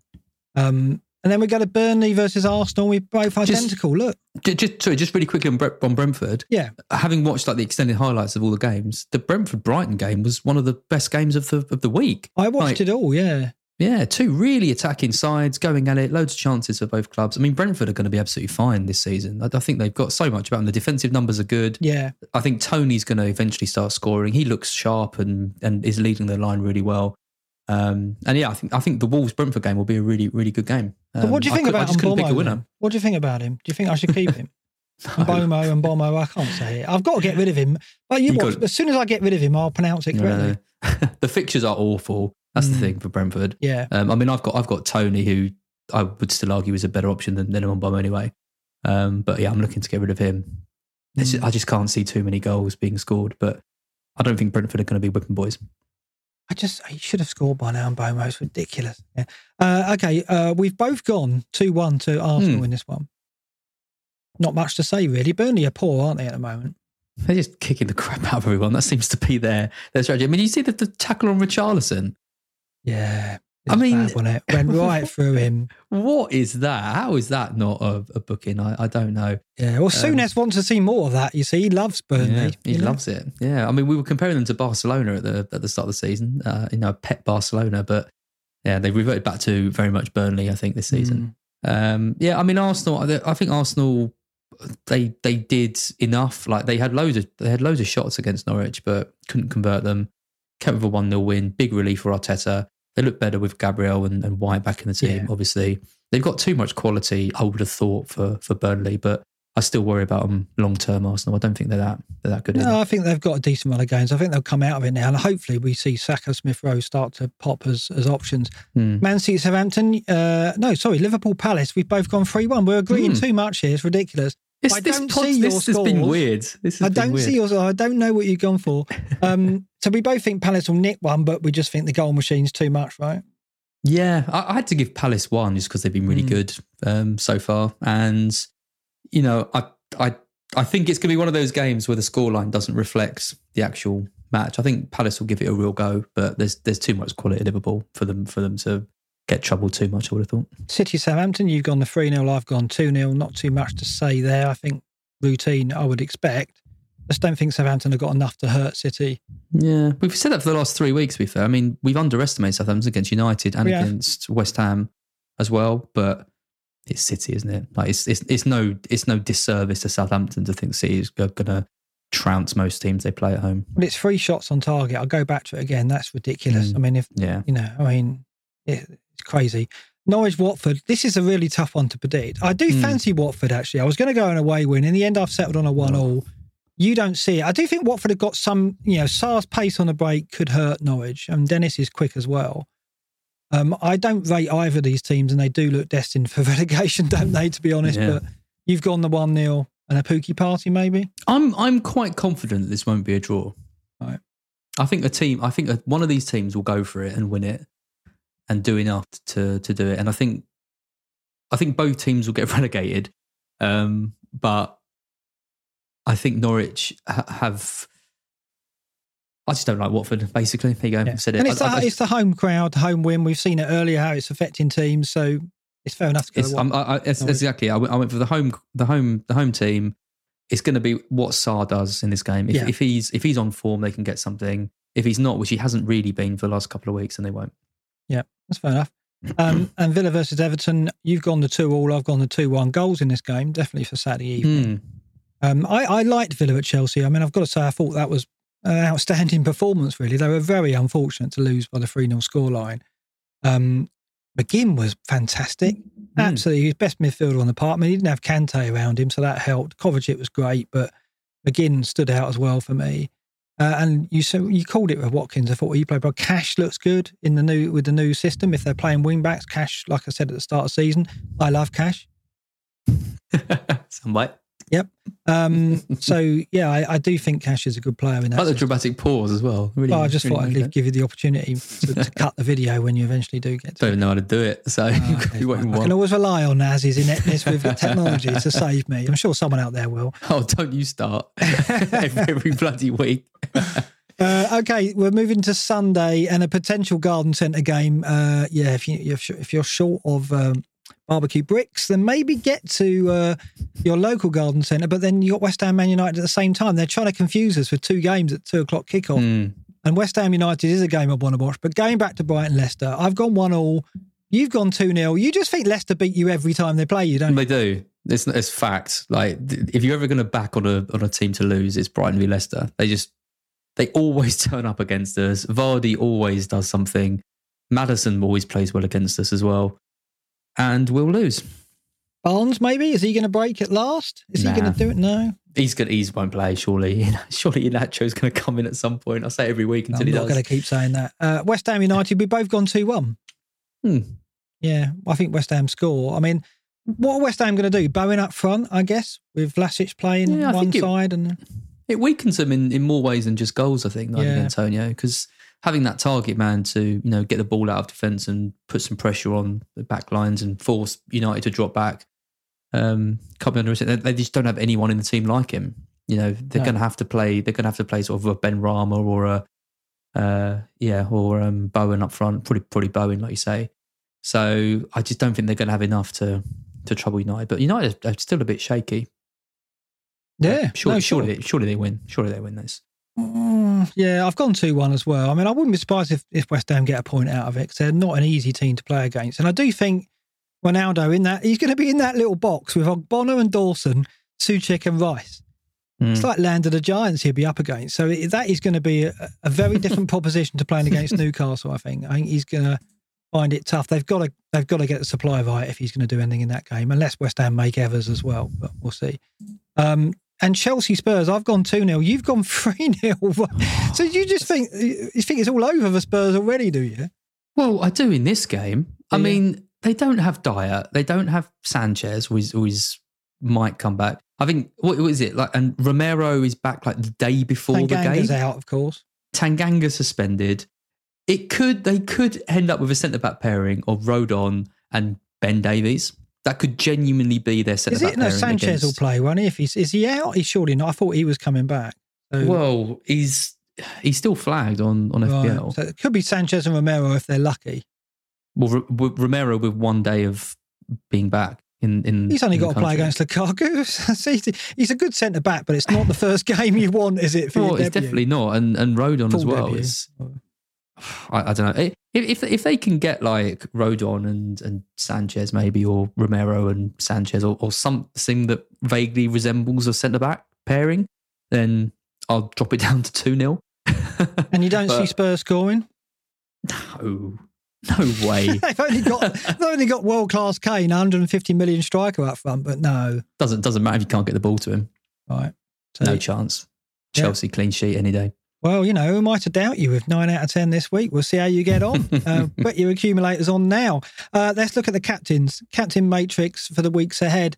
Salah highlighted for this game week five as the preferred captain. There's plenty of options. I mean, what about this? What about? I mean, we're going to look at this week's captains in a bit, but what about uh, Jota as a as a differential captain for this week? If we if we know he's going to start, um, and you get him in, if you've got Salah anyway, do you chance him? Is Salah missed a pen tonight? Um, you know, pens can't be relied upon. The, the- the trouble is, the trouble is with Jota is he's one of those players who just doesn't seem to reliably get points, and he should do because his Mm. stats are great and he should have had two assists. But how many times have we said Jota should have scored that game? Jota should have had two assists that game. He, he should have Mm. done this. Whereas Salah just gets points, and there's no stat or metric for it. It doesn't really make any sense to me. But Mm. there are some players who just have everything going for them. They look perfect, but just aren't in that same bracket as some of these other other guys. And for that reason, I think Jota's a great option, but I'd always pick Salah over him. Okay, here's fixture. another one for you, and he's a player I've added to the game week six. I've added him to game week seven, uh, eight as well. Not seven because I think City play Liverpool, don't they, in that game week? But um, Liverpool City rather. Alexander Arnold. Now, how long Hmm. before we go? Actually, he's he's he's got to be a captain candidate, right? Yeah, I've done it before. I've done it before with Trent, and it's it's mostly paid off. I think. I think I've captained him four times, and I think three of those times he's he's delivered. Um, he's he's all, he's always a threat. He's always a threat. You, you can always get an assist or a free kick goal, Hmm. anything like that.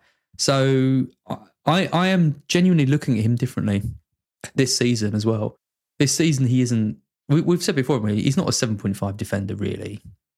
He's a seven point five mid with with clean sheet points Hmm. and it's a very kind of simplistic way of looking at it but i just don't see it as captaining a defender he, he's just he's he's not he's just not a defender um i think there's there's a, there's a great call to it it's but it just comes down to that same thing would you captain trent over salah Well, maybe Would- not, but maybe in a game where a clean sheet is looking more likely. I mean, they've got Brentford away in game week six and Watford away in game week eight. If they were home games, you would really consider but it. a Away game where games, maybe not. But yeah, I mean, a game where they're looking more likely of having a clean sheet that was normally an easier fixture, where you'd Yeah. back Salah to get more goals. That's all. That's always the trade off with it. You're so. always you're always worried that you're going to miss out on a big Salah, a Salah, you know, a Salah hat trick or something, Mm. and Trent just gets six or nine or something like that. it's going to come down to if he remains as consistent as he is, he's, he's going to be like the consistent captaincy pick where Salah's the more explosive and you're Yeah. always going to favour the attack. right? Yeah, yeah, But- yeah. it's just crazy to what he's doing at the moment. Um, okay, let's look at this week's data for the captain candidates. Uh, minutes per XGI non penalty. There's only one player got to be top. It's got to be Ronaldo. 15 minutes per shot off his first game, but it's one game week's data. We, we can't, what can you what can you do with that? Surely we don't. But uh, we're going Salah. Do you see any other options here? We're looking at the we're looking at the data and thinking, okay, the Newcastle defence looks the most you know, obliging, should we say? And obviously Bamford goes to Newcastle, but with Hmm. the injury concern, or the concern about Bamford, maybe he's not going to be an option unless we know else and Bielsa. But what's interesting here, Spurs' defence is weak according to this data, second Hmm. to Newcastle in the captain candidates opponents. Uh, minutes per XG conceded, non-penalty, 55 minutes per XG conceded. Lukaku at Spurs isn't a crazy choice after all. If you haven't got the Salah option, Lukaku's not bad, is he? It's, it's quite close, I think, between Yeah. Lukaku and Ronaldo now for second choice. Yeah, I mean, I'm I'm doing the FPL show tomorrow, and, and Tom, um, who organised it, he's, he's already listening. Hi, Tom. Uh, said to me, you know, we're gonna have a big discussion tomorrow about captaincy. Hmm. Uh, you know, can you see anyone other than Ronaldo or, or Salah? Nah, not really. I mean, Lukaku. Yeah, I mean, Lukaku is an option, I think, but away at Spurs, I just think away at Spurs should be a trickier game, really, than Liverpool. But you just said it's Palace. 3 0 Chelsea. Yeah, I know. Well, he's going to score if that's 3 0 Chelsea, isn't he? Good point. Yeah. I- I don't know. You've, you've got to think of it in terms of like the, the predictions are, are a bit different because I can kind of say what I think, but you, you have to think of it maybe like you would do a bet and odds and, and stuff like that. Like Yeah. I'd be I'd be less surprised if Spurs drew with Chelsea than I would be if Palace beat Liverpool or drew with Liverpool. or of like course, that, of you know? course. Yeah. Um, that's the point I'm trying to make. So yeah, I mean, I mean, Lukaku is going to bully Spurs, no question about it. Also, the question is how do Chelsea set up against Spurs? You know, it's inferior, a, bigger side. Do they go a bit more defensive? Do they see out a one or two nil and, and kind of go for it? Whereas Liverpool are going to want to get goals against Palace, and they might be a bit more expansive. Also, Palace are a very expansive side anyway, Mm. and Spurs have shown under Nuno they're quite a defensive unit, so they could end up frustrating Chelsea. Whereas Palace are probably going to go for it. I, I would have thought a, a bit more. Which Well, it seems that's. Vieira's approach, right? He, Mm. he got they got beaten at Stamford Bridge 3 0, didn't they? And, and yeah, you, I, I, I think you're right. It's very difficult to look beyond Salah. But if I was if I was going to go Ronaldo or Lukaku, I think it's quite close because I do think that Yeah, for sure. I mean, I, I just look at every game and think well, I think I guess we're going to look at every game and go Ronaldo and Lukaku can score in this game, right? Is, Mm. Apart from City away and maybe City at home, you'd think that they're going to get a goal, don't you? There's not there's not an opponent that you think would would make them struggle for you know, chances. Um, but yeah, I, I I I see. I think Lukaku will score again. I, I really do. I, I do fancy I'll get something from him, but I'm not going to captain him over Salah. Yeah. What about I, I- Torres? I, I am tempted by Ronaldo, to be fair. Are as- you? As, captain, as captain. Yeah, but I think, like we've talked about, I think I will end up going for Liverpool just because I think they're the better team at this at this point. Oh yeah, yeah. Torres Um, Torres, played tonight, which is interesting. is he playing tonight? Is yeah, he? started in the nine again tonight. Mm, But Ah, maybe, dunno. maybe we're going to be doing this all season, going, oh, he's going to lose his place eventually. Game week 36, Torres has got 24 goals. He's going to lose his place eventually. I mean, sooner or later, we've got to admit that it's his, he's got it nailed down. And then I guess the question then, even, even if he is nailed down number nine, they've had nine different goal scorers this season. So the, unlike Lukaku at Chelsea and we think Ronaldo at United, the goals are going to be shared out wide, aren't they, for mm. City? A lot of players can contribute, and that mm. perhaps isn't going to be the case. Well, certainly not the case for Chelsea. So And do, do you think that got- hurts him? Yeah, it does. And the fact they've got Foden and, and De Bruyne back now means more players that can do stuff. It's De Bruyne can be pushed up, Gundogan could be pushed up.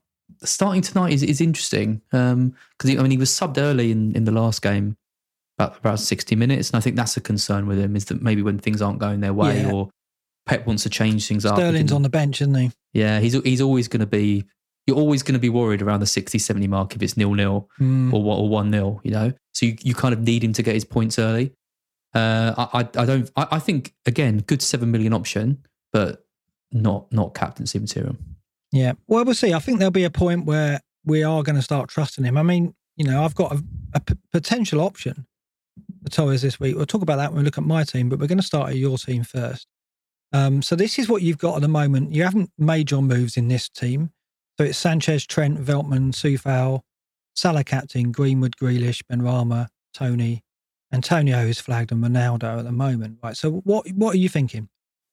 So my bench is Tsimikas, Livramento, and Gilmour. Obviously, I can't play Tsimikas and I can't play Livramento because he's got City. So Gilmour can come in for Antonio, who I've been talking about this podcast. Uh, I, he didn't play the last game. He's being saved for Watford. They've signed a new DM, which could Norwich, have. All right. yeah, yeah, which could push Gilmour potentially more more advanced. I mean, let's, let's not go too much hard on Gilmour. Um, I don't think he's ever scored a, a goal in in, in He could do a Basuma for you, couldn't he? he Imagine could do. Well, this is this is it. I've just got I've just got a funny feeling about him. Um, but what what I am looking at doing is is doing Tsimikas up to Semedo. Um, so that means basically I can bench one of Veltman, Coufal, or Gilmour. Coufal's got United at home. I'm really not fancying a clean sheet for West Ham in that game. He has got some assist potential. Veltman, I think Leicester are going to get battered. Um, sorry, I think we're going to get battered by Leicester, uh, and I've got the double up as well. Um, although Veltman, it is it is nice with Veltman. You know, when when a player gets booked and gets bonus, you know they're doing well on the Hmm. on the BPS because often that kind of completely Yeah. crucifies them. Um, so at the moment, I'm leaning to doing Tsimikas as Semedo, benching Coufal and playing Gilmour. Okay. You got the money Oh. for that, have you? Yeah, I've got 1.2 in the bank. Um, other things I've thought about were maybe doing Veltman up to James, which I could do, Quite like that. which I do quite like. Um, so that means, but then it means I'm keeping Tsimikas. Uh, but yeah, and then who do I play? So then I'm bringing Gilmour in for Antonio anyway, and I'm losing Veltman, who's actually been quite good for me, and I think he's Mm. quite a good option at, at wing back. Um, yeah, that's it. I mean, that's basically it. Or I do Antonio to Jimenez. They're they're my options, but I'm not going to do. Um, no, sorry, not Antonio to Jimenez. Um, Toney to Jimenez because Mm. Toney's just kind of His there. fixtures are poor, aren't they? Coming up. Yeah, he's just kind of there, and like I kind of feel like I've always got like other moves I want to do, but he's just not going anywhere, and he's not scoring many goals, and he's he's looking all right, but the fixtures are so tough. So yeah, Toney to Jimenez or Veltman to James or Tsimikas to Semedo. I think any know th- I think any of those moves gets me points. So Just a We'll see. reminder, it's a Friday deadline, as you've got to make up your mind soon. So Yeah, keep an eye on. Twitter for that. Um, I'm in a similar situation. I've got two free transfers, right? So it's time to move towards team that I'm looking for by game week seven. Um, this is what I've put together so far. These could be my moves. Um, Jota in for Bruno and Cancelo in for Tsimikas. So that would give me Sanchez, Trent, Ayling, Shaw, Cancelo, Mbeumo, Salah, captain, Jota, Sarr, Benrahma, Lukaku up front.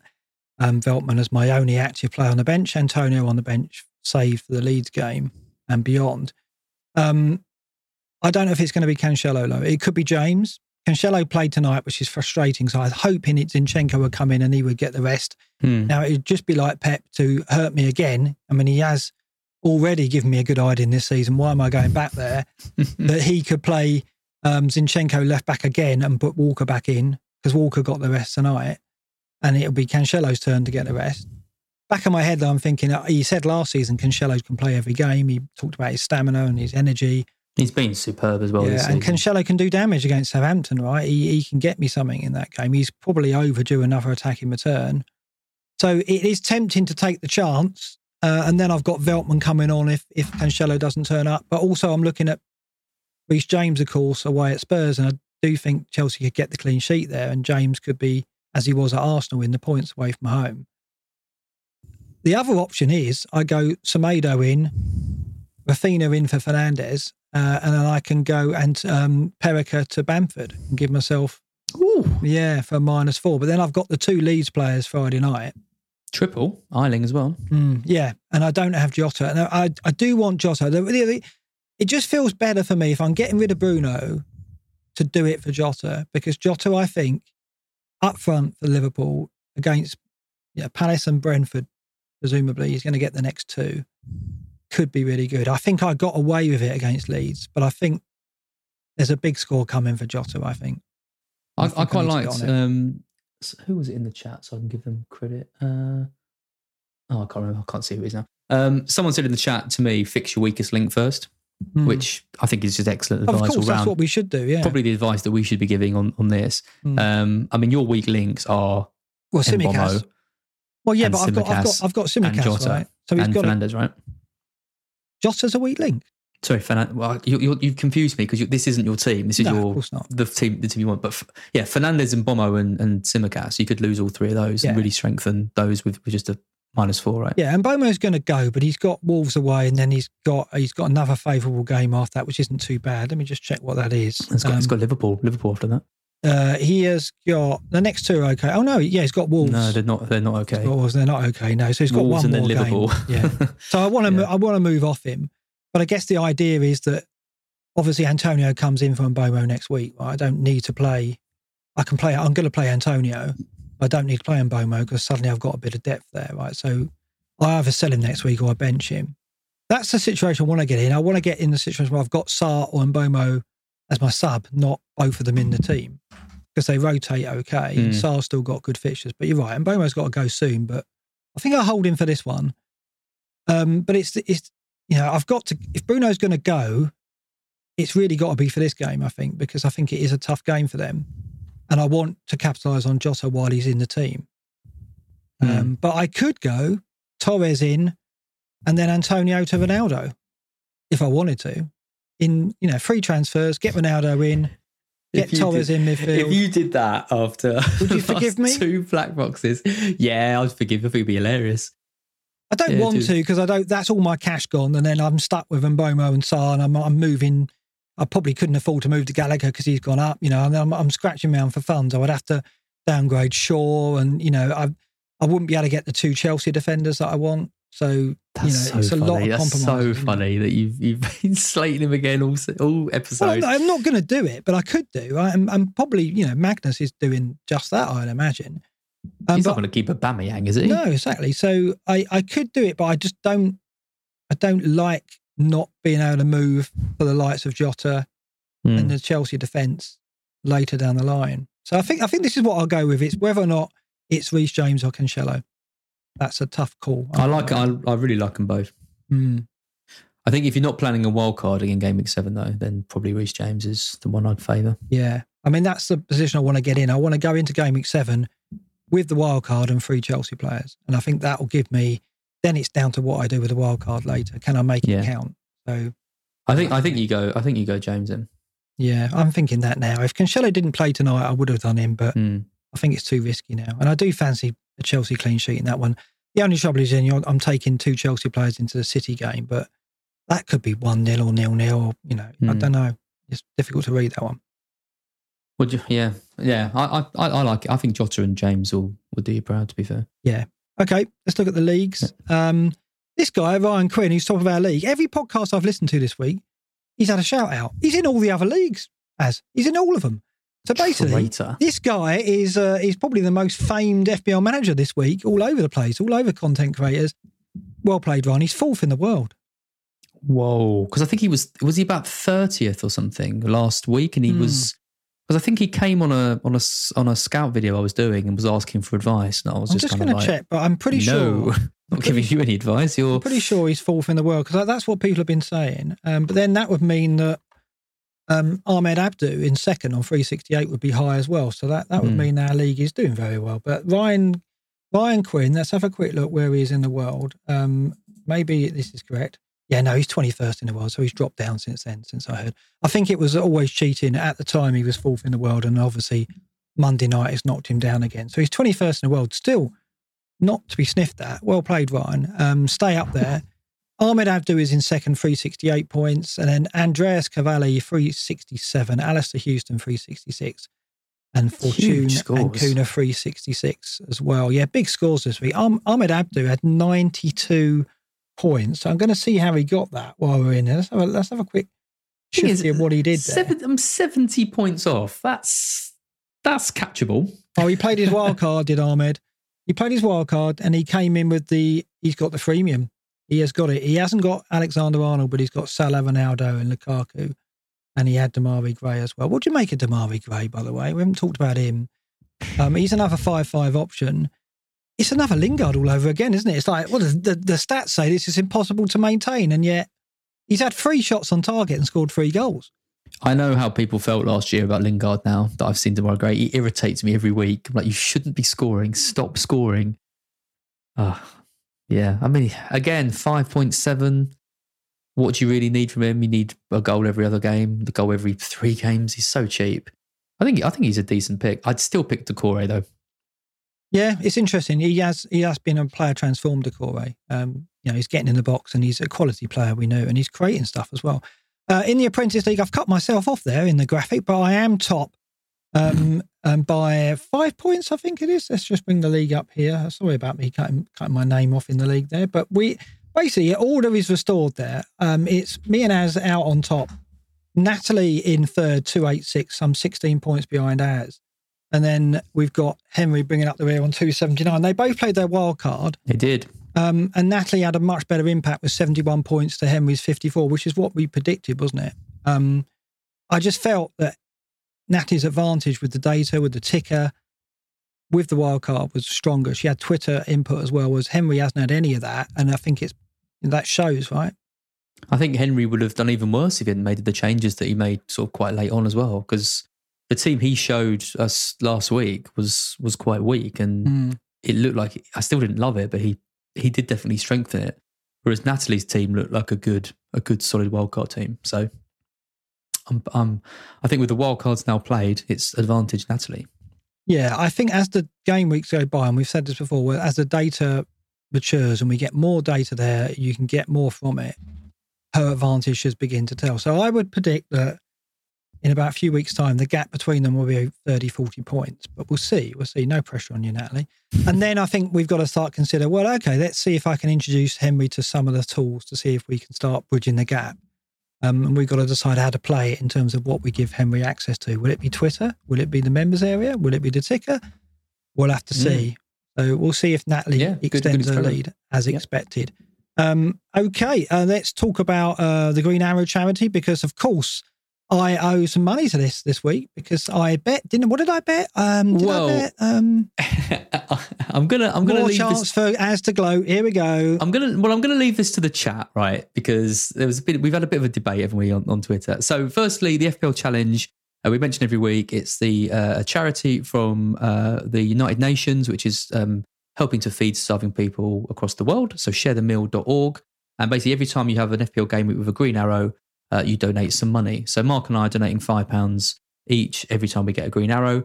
Um, you can donate as little as 65p um, to help out as well. Just a really nice cause that makes you feel better and doing doing your part.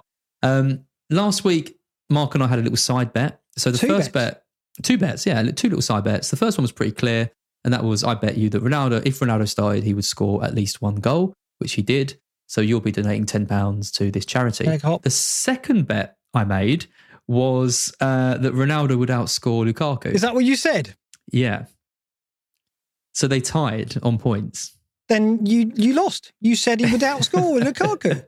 So I just assumed that would be a void bet, but it's been brought What- to my attention on Twitter that, that, that my chat think? wording may have implied I lost it. So we'll pass this over to the chat. Do you think that I lost it, or do you think Technical that it's a draw, has draw? lost the bet. Uh, it's all in the wording. I think it was wasn't it Steve Elbows who was the one who pointed out on Twitter that it was um he came to my Yeah, rescue. Steve. Steve Owens doesn't get two votes. In fact, he, he's the one that grassed me up. So he, Hot he noodles have, in, lost. Yeah. Uh, oh, Yeah, it's, it's look unanimous. Look, it's unanimous. Pay up. Tenner each. There we go. Tenner each. That's Yep. fair. Well, I mean, it, it is for charity, so Yeah, I'm not going to. Uh, of I'm not course. And, I, and, and you like making me the winner, don't you? No, Always. that's fine. So um, we will we will both be donating an extra ten pounds to to this Yeah. charity this week. Of course. Uh, do you want to do you want to have a bet this week? Do you want to have a bet that Lukaku will score and Ronaldo won't? Do you want to take that one? I'll give you that one. Another another tenner to the charity. What I what you're going to bet I that bet Lukaku won't Lukaku score? scores and Ronaldo doesn't. You want to take that one? Oh, he's he's not keen. so, so, so you've got to get both of those right. no, I, Lukaku's got to score and Ronaldo has got to blank. Yeah, so both. So if Ronaldo, if Ronaldo scores or Lukaku blanks, I win. yeah, go on, I'll give you that. I think Right. Ronaldo will blank at West Ham. Yeah, deal.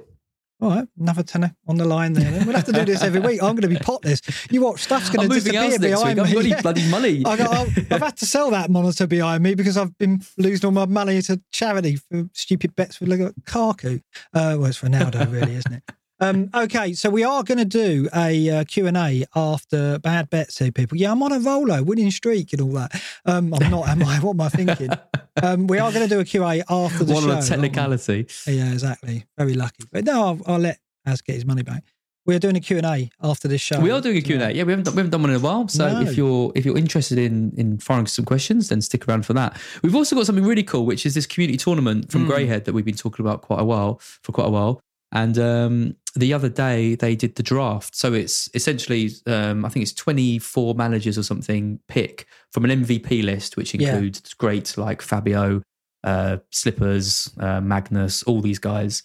And it, it worked as a kind of snake draft. So Well, I can I can show you I can show you how it worked. Um, the, these were the managers that were available um, to the teams, and if I'm right in saying the teams are basically made up of different FPL managers, and they score Yeah. points based on how many points those FPL managers get. Exactly. So so you have you have a, a squad of, of managers and they all accumulate points and then you go against other teams who have squads of other managers. It's, it's an absolutely excellent tournament. And if you haven't if you haven't taken part in it before, then you know get involved in it next time it comes around and we'll be mentioning it on these streams and stuff. So it, it's just a fun community engagement thing. Um, so in the Q and A, we're going to be presenting who the draft order uh, was. Yeah, I mean, look at Um, those names there. You I probably think, those. you know, Tom or Fabio would be first pick out. You would. Maybe I would be in the running for the first pick Yeah, out. That's, I mean, what, that's what a reasonable person would think. Well, right? the big battle would be who would people pick first, Mark or, or myself? And obviously, the obvious answer is Mark, but um, we will see, won't we, Mark? let's just say, wait and see. You know, stick around for the Q and A afterwards. We'll be revealing You all. It's an absolute, yeah, it's an absolute ridiculous situation. I don't know what's going on here, but we we're talking about that in the Q and A. So yes, stick around. We're going to end this uh, episode. We're going to take a drinks break and come back in five minutes' time for a live Q and A. We'll be taking some questions um, in chat, and then we'll be revealing this this ridiculous situation with the draft. I don't know, I don't know how it happened to be honest. But it's going to be a great tournament regardless, I'm sure. Um, but for now, it's smash and likes as, isn't it? Oh, we're nearly at 20k subscribers. right? We we're are. nearly we there. are. We are nearly Suits there. Getting ironed or whatever it is. You dry clean a suit, don't you? Yeah, that's it. Y- Yeah, don't don't don't, Don't iron it. it, If you no. put some, uh, yeah, I think we're at nineteen point six thousand at the time of recording. Obviously, we really want to get to twenty k. That'd be amazing. So if you haven't uh, subscribed to the channel yet, then please do, and also like this video and drop us a comment. We love reading all your comments um, as well. Uh, and yeah, just help support the channel and all of that. So do that. It now. will be marvelous, and as soon as we get to 20k, we will be in suits to celebrate that. Um, and uh, then you know, it's onwards, onwards from that. Thanks so much for joining us tonight. Um, we will join you as always next week. Uh, or is that looking tenuous? As was looking a bit dodgy for you next week. I think it? it's more than tenuous. I, I don't. I physically don't think I'll be able to do next week. I'm I'm moving house on Thursday, and I've it's going to be a pretty stressful week. So Uh, shall I try and get Luke in? What do you think? Get Yeah. transfer. Yeah, the- the, tr- the trouble is if he's too good, which he probably will be, and Well, then that's the everyone fear, calls him isn't it? That's week. why I don't want to have a week off because I know No, that you and Luke worry. just be brilliant. So yeah, Nah, I'm only joking. No, if, if Luke's up for it, get Luke, or Yeah. you know, or, or yeah, fill me in with, with someone. But I, I think I'm I'm probably out next week. okay. Well, we- we'll miss you as First and, first um, one I've missed in 40, 45. Yeah, or we might not be able to do it. We'll see how it is. We'll try and hold fire, but it won't be the same without us. But I'll see if we can get somebody in and run the show anyway. But for now, it's a good night for me. Good night, everyone.